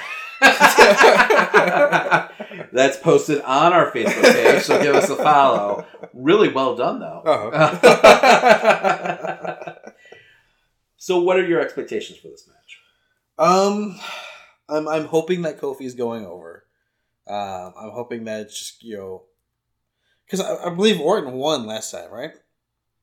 Back in 2009, it was like Oh yeah, it was um almost like he was just pissing all over Kofi at that point. he well, he botched a spot or something like that, Gotcha. and he actually got pissed off in the middle of the ring and started screaming "stupid" at the top of his lungs. No, I'm hoping that this is a redemption. You know, this is um, Kofi getting you know, finally the last laugh and everything. Yeah, I you know my thing is with Kofi right now is like I want him to like go into like actually have a big program to establish his title run because he's doing all these like one-off like matches with Mhm. contenders and I feel like there's not like that signature like program you know for his run right now and we're like what like 4 months in yeah. so, you know, I agree. I feel like Kofi should go over, but I'm wondering if they go ahead and pull the trigger on Randy and then they have Kofi chasing again, you know, eventually getting the belt back. You know, Randy doesn't need the title, but I feel like Kofi's run right now needs something else. So, unless there's some way where you can kind of, you know, maybe it ends up being a schmaz and, you know, you get a rematch out of it or something like that, and they can go into a deeper program because I feel like they have it has legs, and they, they could get something more I than could- just one match out of this. I could see Kofi getting the roll up and then Orton going nuts and beats the shit out of him or punts something. him like in the end. Oh, nice! That would be a great callback too. Uh-huh. I like it. Book it. That's really nice. Beautiful. Bring back the punt because he teases it once in a while, Uh-huh. but they never do it. Um, that would be awesome, and Kofi would sell the shit out of it too. Where he, like puts him out for a while, Mhm. and maybe he they even have to like strip him of the title or something.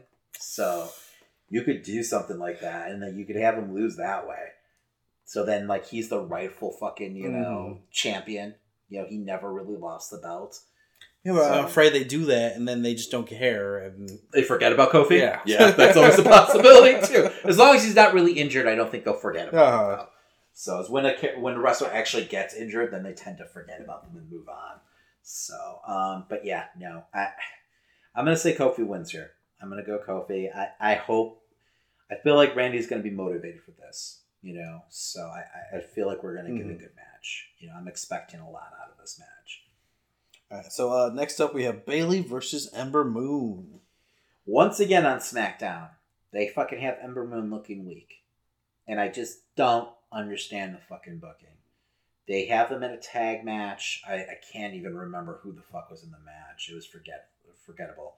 Um, it was I th- was it fucking Tr- no, not Trish. It was anyway. So N- Natalya's in the match Mhm. and she ends up putting um, Ember in the sharpshooter outside of the ring. The ref has to fucking call for the bill bell because she won't release it, and then Bayley comes out and saves Ember. Hmm. I was like, all they've done the past couple weeks is make Ember look weak.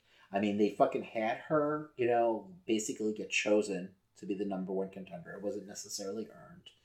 Um, they did have the nice moment where like she turned on Bayley kind of and threw her in the ring to Charlotte. That was a good moment. I did enjoy that. But then like the next week they had her get pinned by Alexa Bliss.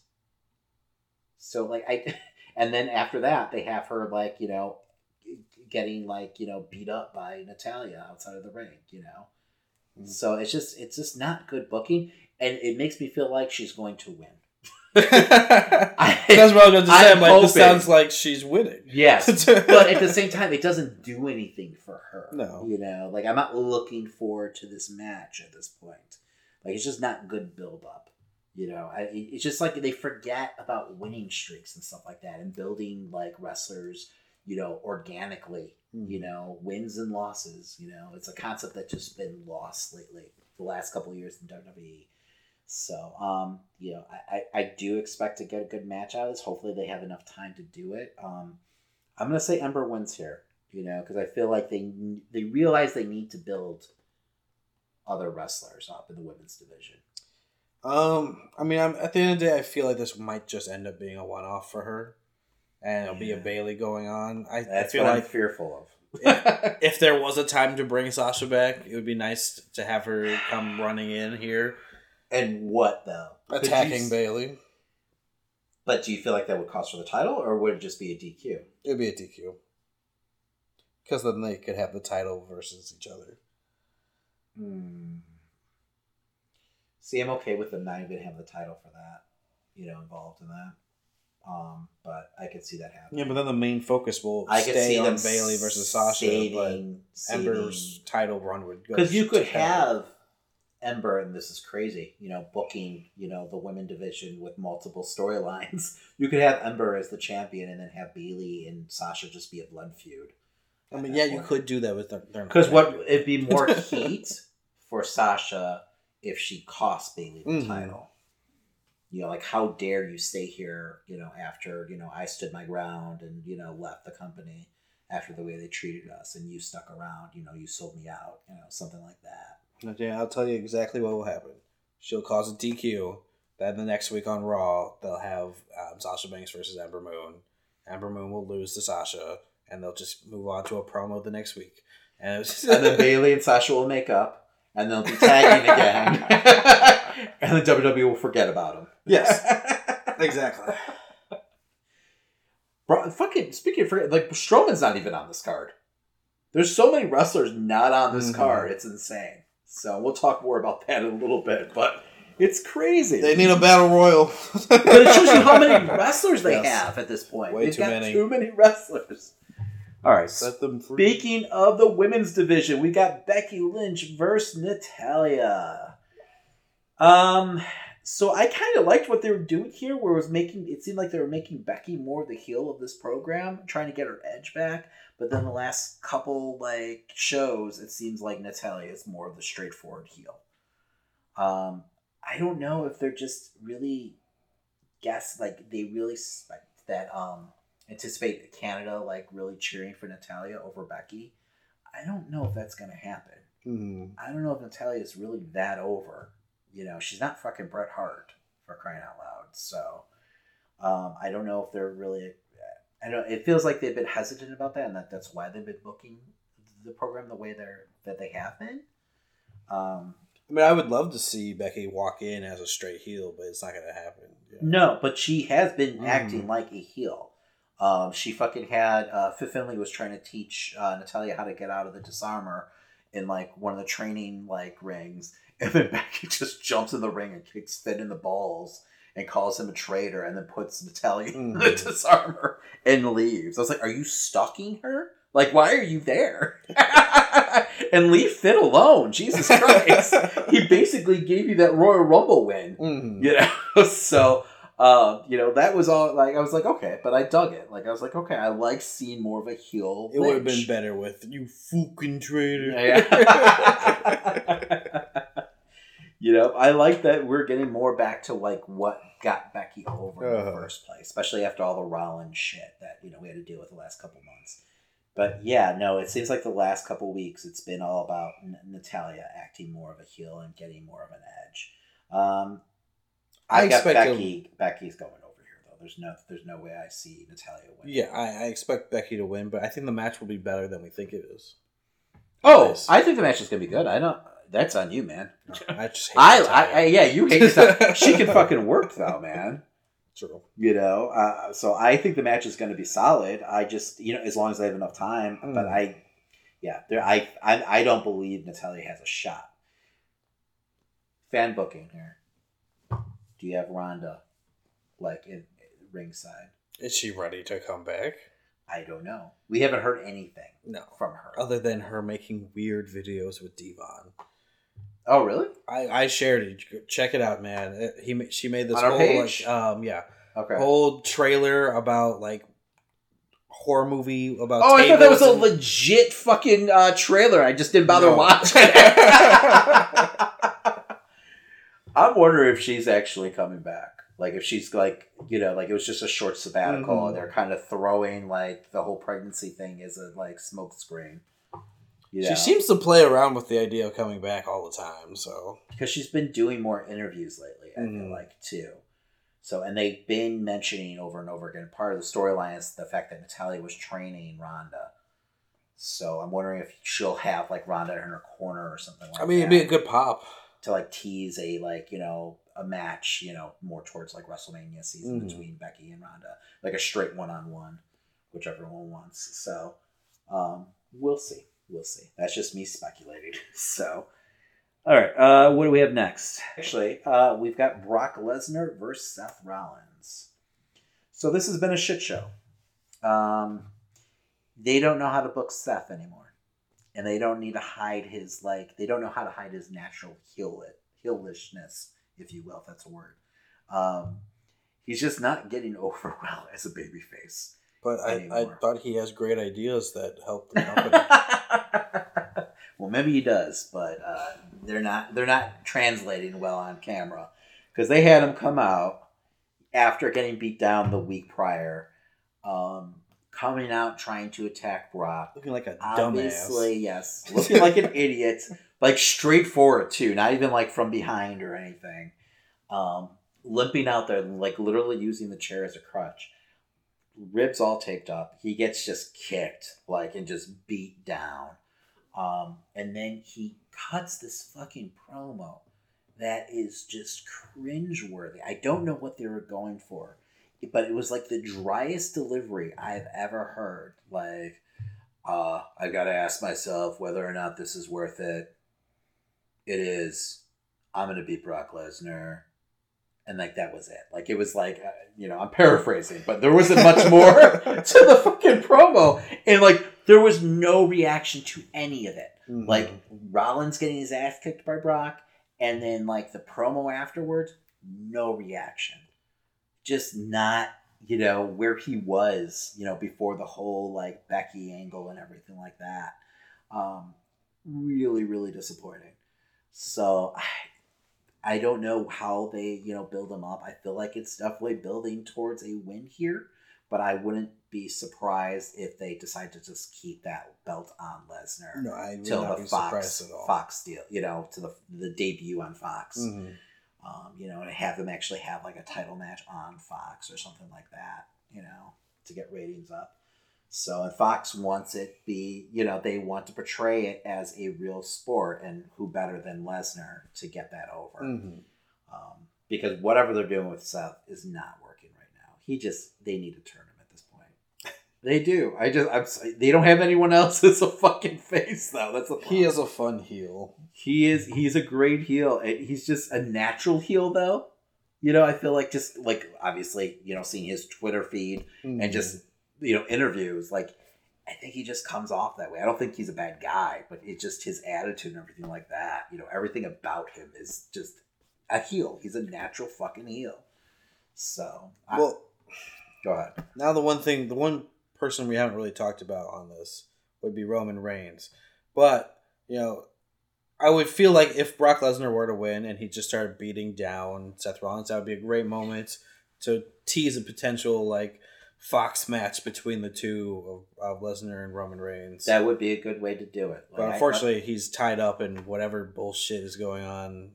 But still nothing Daniel is Bryan. announced for that right now. Yeah. I was kind of almost expecting um like a Buddy Murphy Roman match or something like that happening. Like Buddy Murphy comes out and calls out Roman, Mhm. so it could be unannounced. They have a quick match, and then we find out the big reveal of who the mystery attacker has been. Um, that's been a fucking hot pile of steaming garbage. Uh, it's just been horrible. Which you know, the shows overall over the last month have been a lot better, a lot better, except for that angle. And I don't know, like the Daniel Bryan thing, and you know this whole mystery um, is just not working.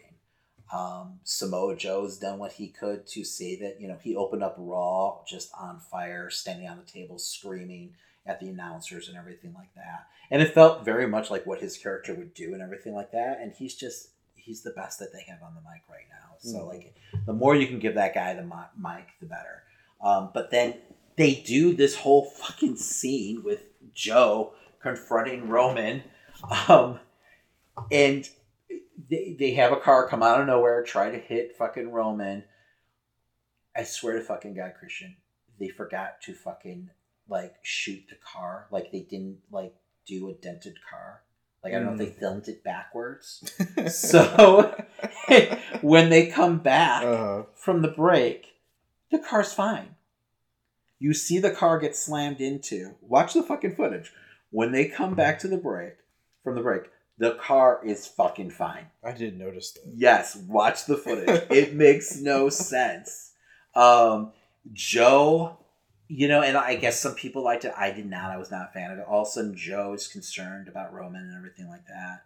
You know, I was like, if this is how they turn Joe babyface, like I'm not opposed to Joe becoming Mhm. a babyface because I feel like he's over and it could work.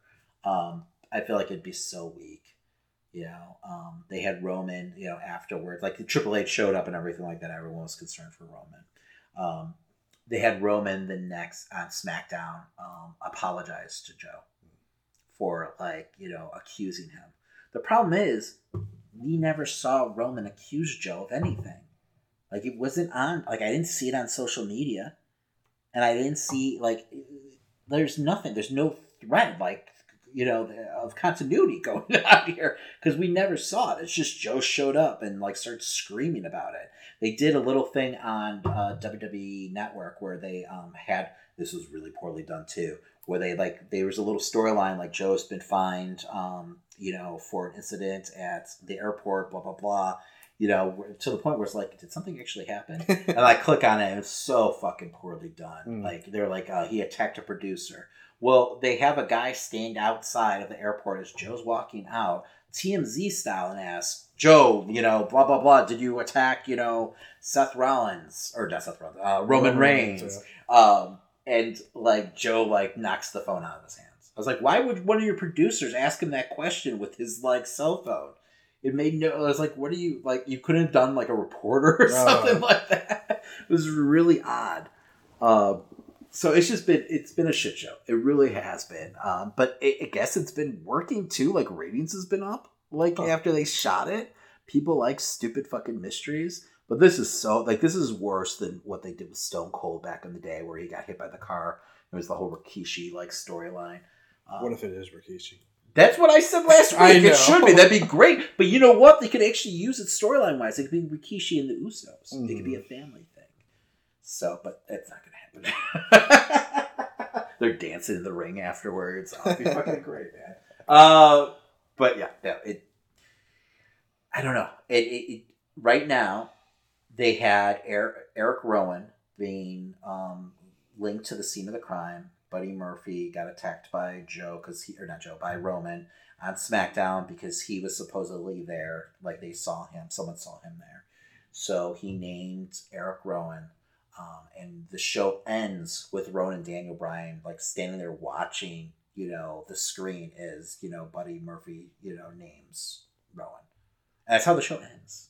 Because I'm th- th- sitting there thinking like, oh, they're gonna name the attacker and everything, and then we're gonna go into it. No, no.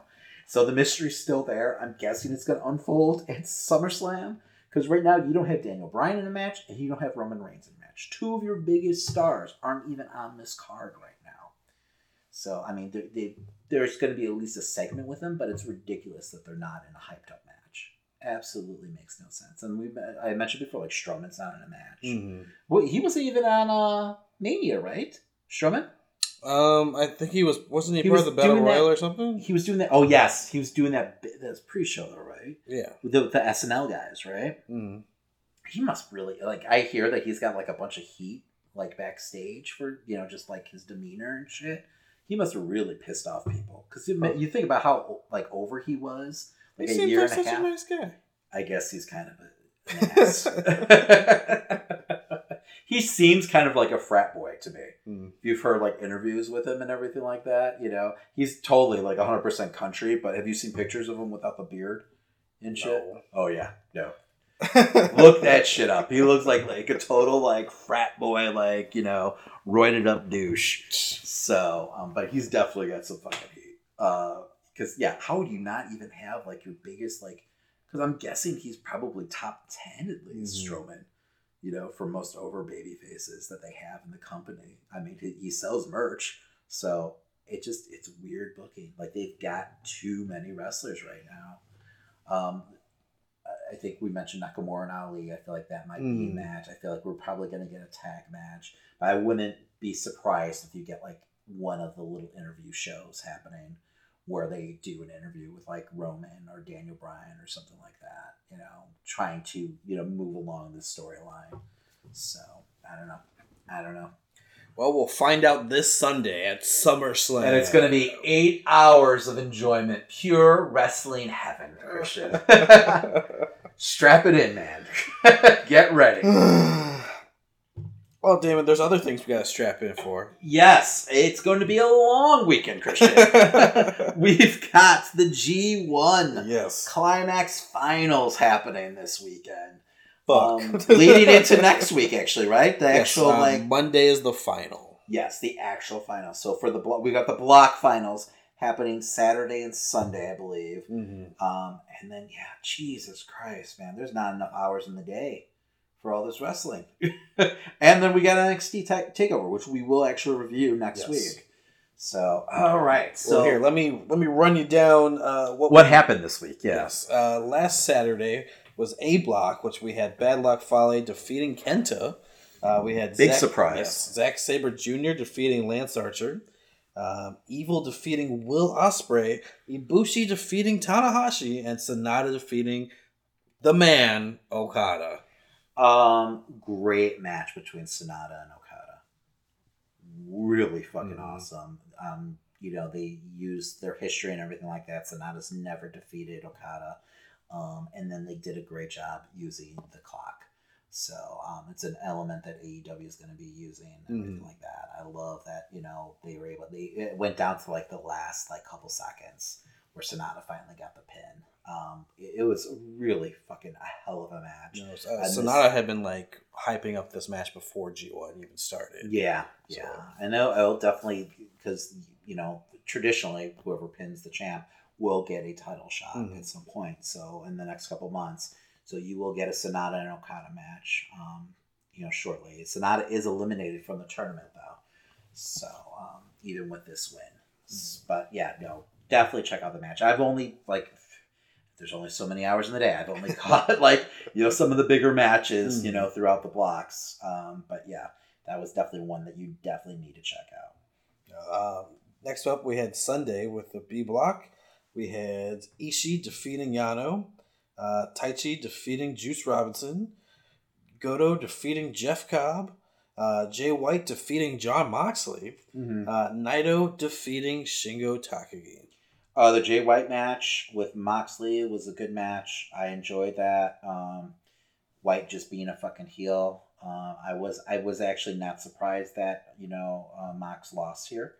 So, but it, it's you know I mean Jay White's got his groove back. Mm. So I mean he started off the the tournament I think zero and three. So, um, but he's still in contention at this point. So he's on a run. Um, but Naito versus Shingo, that was the fucking match right there, man. That's the match. maybe my favorite of the tournament so far. Just both guys were on fucking fire. They brought their A games and they did not disappoint. I mean, just the back and forth and everything, the mind games going on, just great storytelling in the ring. Shingo's so fucking awesome, man. He is. He's just he doesn't have bad matches. He really doesn't. Um, and just Naito brought everything. You know, it just was well done. They ended up, the, you know, Naito got the the win, but you know they ended up in like a mutual like you know um, plane of respect between the two guys and everything like that. Because at one point I was like, oh shit, are they gonna break them up? like Naito's spitting in his face and you know, you know, it's typical shit. But it was it was just well done. You know. I mean, they've had all of Lij really go 100 percent at each other during this so far. Yeah. So. No, and I, I appreciate that Mhm. though. I do. So um, Um, Wednesday we had Sanada defeating Lance Archer. Mhm. We had Bad Luck Fale defeating Tanahashi. We had Ospreay defeating Kenta. Ibushi defeating Zack Sabre Jr. and Okada defeating Evil. yeah, at this point it looks like it's gonna boil down to Bushi and uh, Okada. Yes. You know, I feel like they're going to be uh, math wise. I don't know who else has a shot here. Um, so I, I definitely feel like we're gonna get probably Bushi and Okada in the finals. You know, um, for their block. So, um, but yeah, let's see. Uh, where are we at standing wise, Christian? Well, standing wise, we have Okada with 14, Ibushi with 12, and then Sanada, Kenta, Tanahashi, and Evil all with 8. Um, Ospreay, Bad Luck Fale, Zack Sabre Jr. with 6, and Lance Archer with 4. All right. So really, I mean, it's up for grabs in the B block right now. Because, yeah, with B Block, we have John Moxley with 10, then four people Ishii, Jay White, Goto, Naito, all with 8. Um, Robinson, Yano, Cobb, and Taichi with 6, and Shingo Takagi with 4. Yeah, I'm guessing everyone else is eliminated down here, Mhm. right? I'm assuming everyone under 8. would Yeah, would, eliminated. would have to be. I'm no mathematician though. So. uh, yeah, Tanahashi has to be out of it at this point, Mhm. and really, because yeah, with Okada with 14, and only what two two more nights left? Is it two more nights? Um, I don't see how that he would catch up or Sanada. So, um, yeah, no, it, it really. I mean, who do you have going like making it to the finals in the B block? Uh, for the B block, I mean, I, it's going to come down to man, because I could see Naito versus Moxley. I could see White versus Moxley for the finish. You know, Mm-hmm. Um, it'd be awesome if it was Ishii. it would be. I Ishii has not had a bad match. No. He rarely ever does. I mean, I would love to see Ishii eventually get like a title reign at some point. I don't think it's going to happen here, but I mean, I definitely feel like he's one of the like you know MVPs of the the Mm. tournament. So I mean, I feel like your best bet is Moxley winning at least the block. I saw some weird K-pop video with Ishii in it. Oh, have you seen this? No. Like he's playing the boyfriend or something. Okay. Yeah, check it out on YouTube. Not the role I was expecting. No, not at all. It's really bizarre. But uh, yeah, go on. I believe it. I, I don't know. I don't know the genre's name, so I apologize. I believe to me it sounded like K-pop. It's though. probably like J-pop. is it J J yeah J-pop would make more sense, right? Um, but yeah, so check it out on YouTube if you can. It you know it's fairly recent too. It's like just Huh. a couple years ago. Yeah. Okay. So I don't know, man. I like dad, Ishii as a heartthrob.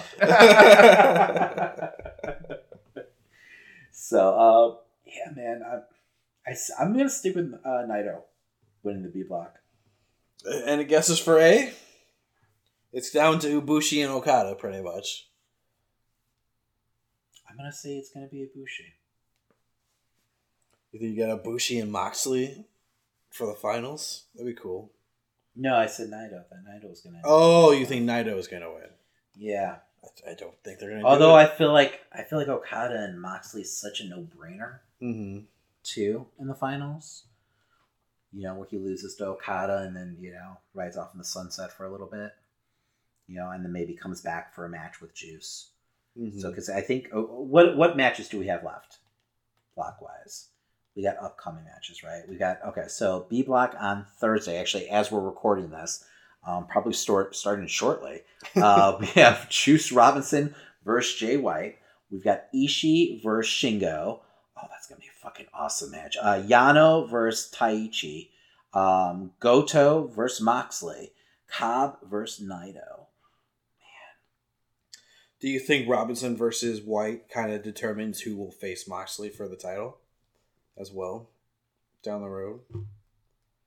Yes. Because they're both. No, I think does Juice Juice still has a match against Moxley though coming out. Oh, okay. So I don't think they need that to determine. I think White's going to go over there, um, you know, and then Juice can maybe beat Moxley um, that last night. So, um, but then so A block we have Okada versus Ibushi, um, Tanahashi versus Ospreay, uh, Kenta versus Zack Sabre Jr., uh, Evil versus Lance Archer, and Sanada versus Bad Luck Fale. Hmm. I'm really I'm surprised about the way they've been booking Kenta. You know, he's had Mhm. like he's got a nice little like losing streak going at this point. They had a strong start and then they just plummeted. Yeah, yeah. I don't know if they just you know if that they're reacting to the way the crowd has been reacting to them or if it's just all been planned out this way. You know, and I, I have a feeling it's probably just the way that they had things, you know, planned out and booked. Because it feels like they stick to their game plan no Mhm. matter what, and it, it does seem to be a running thing where, like, you know, the people who are on streaks, winning streaks, are now on losing streaks, and vice versa. So um, it's smart booking. But yeah, no, I I'll be curious to see where Kenta ends up, you know, in the long run, point wise. And then we've got Sunday, the B block. Uh, Juice Robinson versus John Moxley. Ishii versus uh, Taichi. Uh, Yano versus Cobb. Goto versus Shingo. And Naito versus Jay White. Do you think it comes down to Naito and White, point wise? Probably. Yeah, I could see that happening. I feel like you'll probably get Robinson, you know, versus Moxley somewhere down the road. I think Robinson will get the win here. Um, and maybe that, you know, makes Naito and Jay White, you know, the big match. Um, so yeah, man, there's a lot of wrestling left. it's crazy. Jesus Christ. Hell of a month though. I think I've enjoyed the tournament more this year.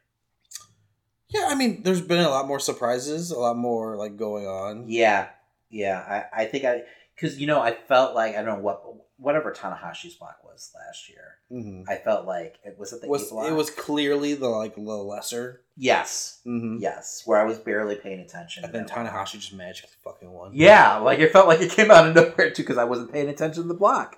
Um, so yeah, no, I, I feel like it's well balanced Mhm. this year, and I like all the storylines that are running throughout the you know the whole tournament and everything. So and they're just more wild cards with Kenta and Moxley and everything. So you don't really know like you know booking wise where they're going. You know, I liked what they've done with Archer. Um, you know, and I, that win with fucking you know for Sanada or Okada, that's Mhm. huge. So yeah, man, it's been a hell of a tournament. It really has been. I love tournaments. I want AEW to do tournaments. They need to do like. I'm sure they will at some it's so smart, Mm-hmm. you know, because it really books itself. Then you know, and there's so much you can do storyline wise with a tournament like this. I don't know if they do one to this scale. Maybe they do it on weekly television. Yeah, I think that's exactly where they go. Mhm. I mean, it'd be hard to do one to this scale because just be just because of the way TV works Yeah, it'd just seemed like it wouldn't fit with their schedule No, whatsoever. And then you really have to sacrifice, you know, tag matches, you know, Mhm. the women's division, and everything else if you're doing something this caliber. Um, you know, so I don't know. I don't know that, but fuck yeah. a lot of wrestling this weekend. Yes. and I think that does it for the show, Damon. We've got one hell of a weekend coming up. Yes. Scary Stories is actually in the theater, so I'll be trying to catch that this weekend. And then a whole lot of wrestling. so we shall be trying to see how fit that into my schedule. But So, we'll, yeah. we'll get there. Next episode should be a doozy. Mhm. Um, but before then, make sure you go ahead and check us out over at DramaCityProductions.com. Yes, plenty of great podcasts over there for you to check out. Um, definitely head over there, DramaCityProductions.com. We say. Yeah, and that's right. You know what? You can also check us out on uh, PopGoesToCulture.com. Yes. So uh, another fantastic website that features us and a bunch of great podcasts. Yes, So- plenty of news. Yes, great news. If you want to keep in the know with all your latest nerd news, make sure you follow us on some social media. We're on Instagram, we're on Facebook, and we're also on Twitter. Um, and reach out, let us know how you like the show, um, you know, what we're doing well, you know, what we're not doing well, you know, we'll probably answer a big fuck you. no, no, no, no. Uh, give us your feedback. So um, we're both very accessible, you know, um, at all hours, honestly. so Let us know if we're on your favorite platform. Yes, yes, and yeah, go ahead on your favorite platform. Make sure you subscribe, rate, and review us. While you're at it, download our new favorite app. Yes, Podcoin. Podcoin. Uh, Podcoin is an app where you get coins for your listening.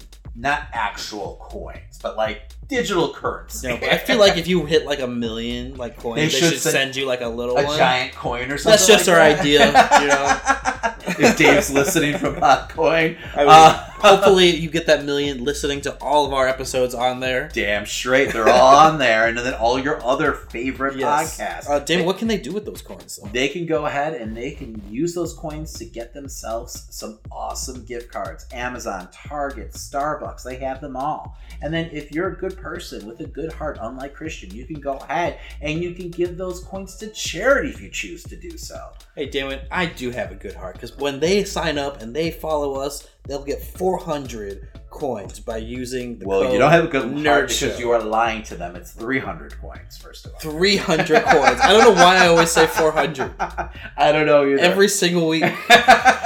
300 coins. 300 coins. So 300 coins right off the bat. Use that promo code Hmm. Nerd Show, um, and we'll start you off right on Podcoin. Um, but and you could also share our show to other with other friends, right? And you get coins that way. Yeah, solid five. Yeah. Hey, man, not bad. Not bad. They're paying you to listen. Hmm. Little so. little secret from us to you. Uh, all right, man. And then uh, what are we listening to right now, Christian? Oh well, you're listening to DJ Greg Brebner. That's right. He's a great DJ uh, from the Chicagoland area. Uh, you can go ahead and follow him on uh, SoundCloud and Instagram. And on SoundCloud, he's got a bunch of music up there for free to download. So go ahead and check him out. And if you like the music you heard at the top of the show, that's Them Guilty Ace, is a great rockabilly band from the area. Um, and if you want to go ahead and download some music on iTunes, um, go ahead. And they also have some videos over on YouTube. And if you're ever in the Chicagoland area, they're always playing a show every weekend. Yes. Uh, one last thing we gotta say: make sure that you want to support us. Go over Teepublic. Uh, check out Shirty Shirts there, and also on Pro Wrestling Tees. That's right. Get some merch. Get your nerd. You're already on. buying an AEW shirt. You know, put us in the cart. That's right. Right next to it. Exactly. We're in all your favorite sizes. That's right. and all your favorite styles over at Teepublic. So um, definitely help out the show. We don't get paid for this shit, people. Maybe we shouldn't. I don't know. But it'd be nice. you it would help me see all these goddamn movies. Yes. well, that's going to do it for this week. Yes, my name's Christian. And my name's David. And that's the Amazing Nerd Show.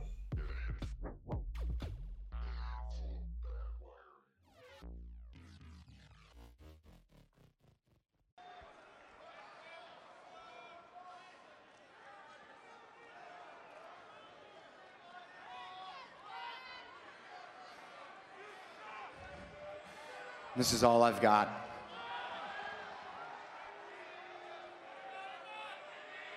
I'll be at SummerSlam. And I'll be Brock Lesnar.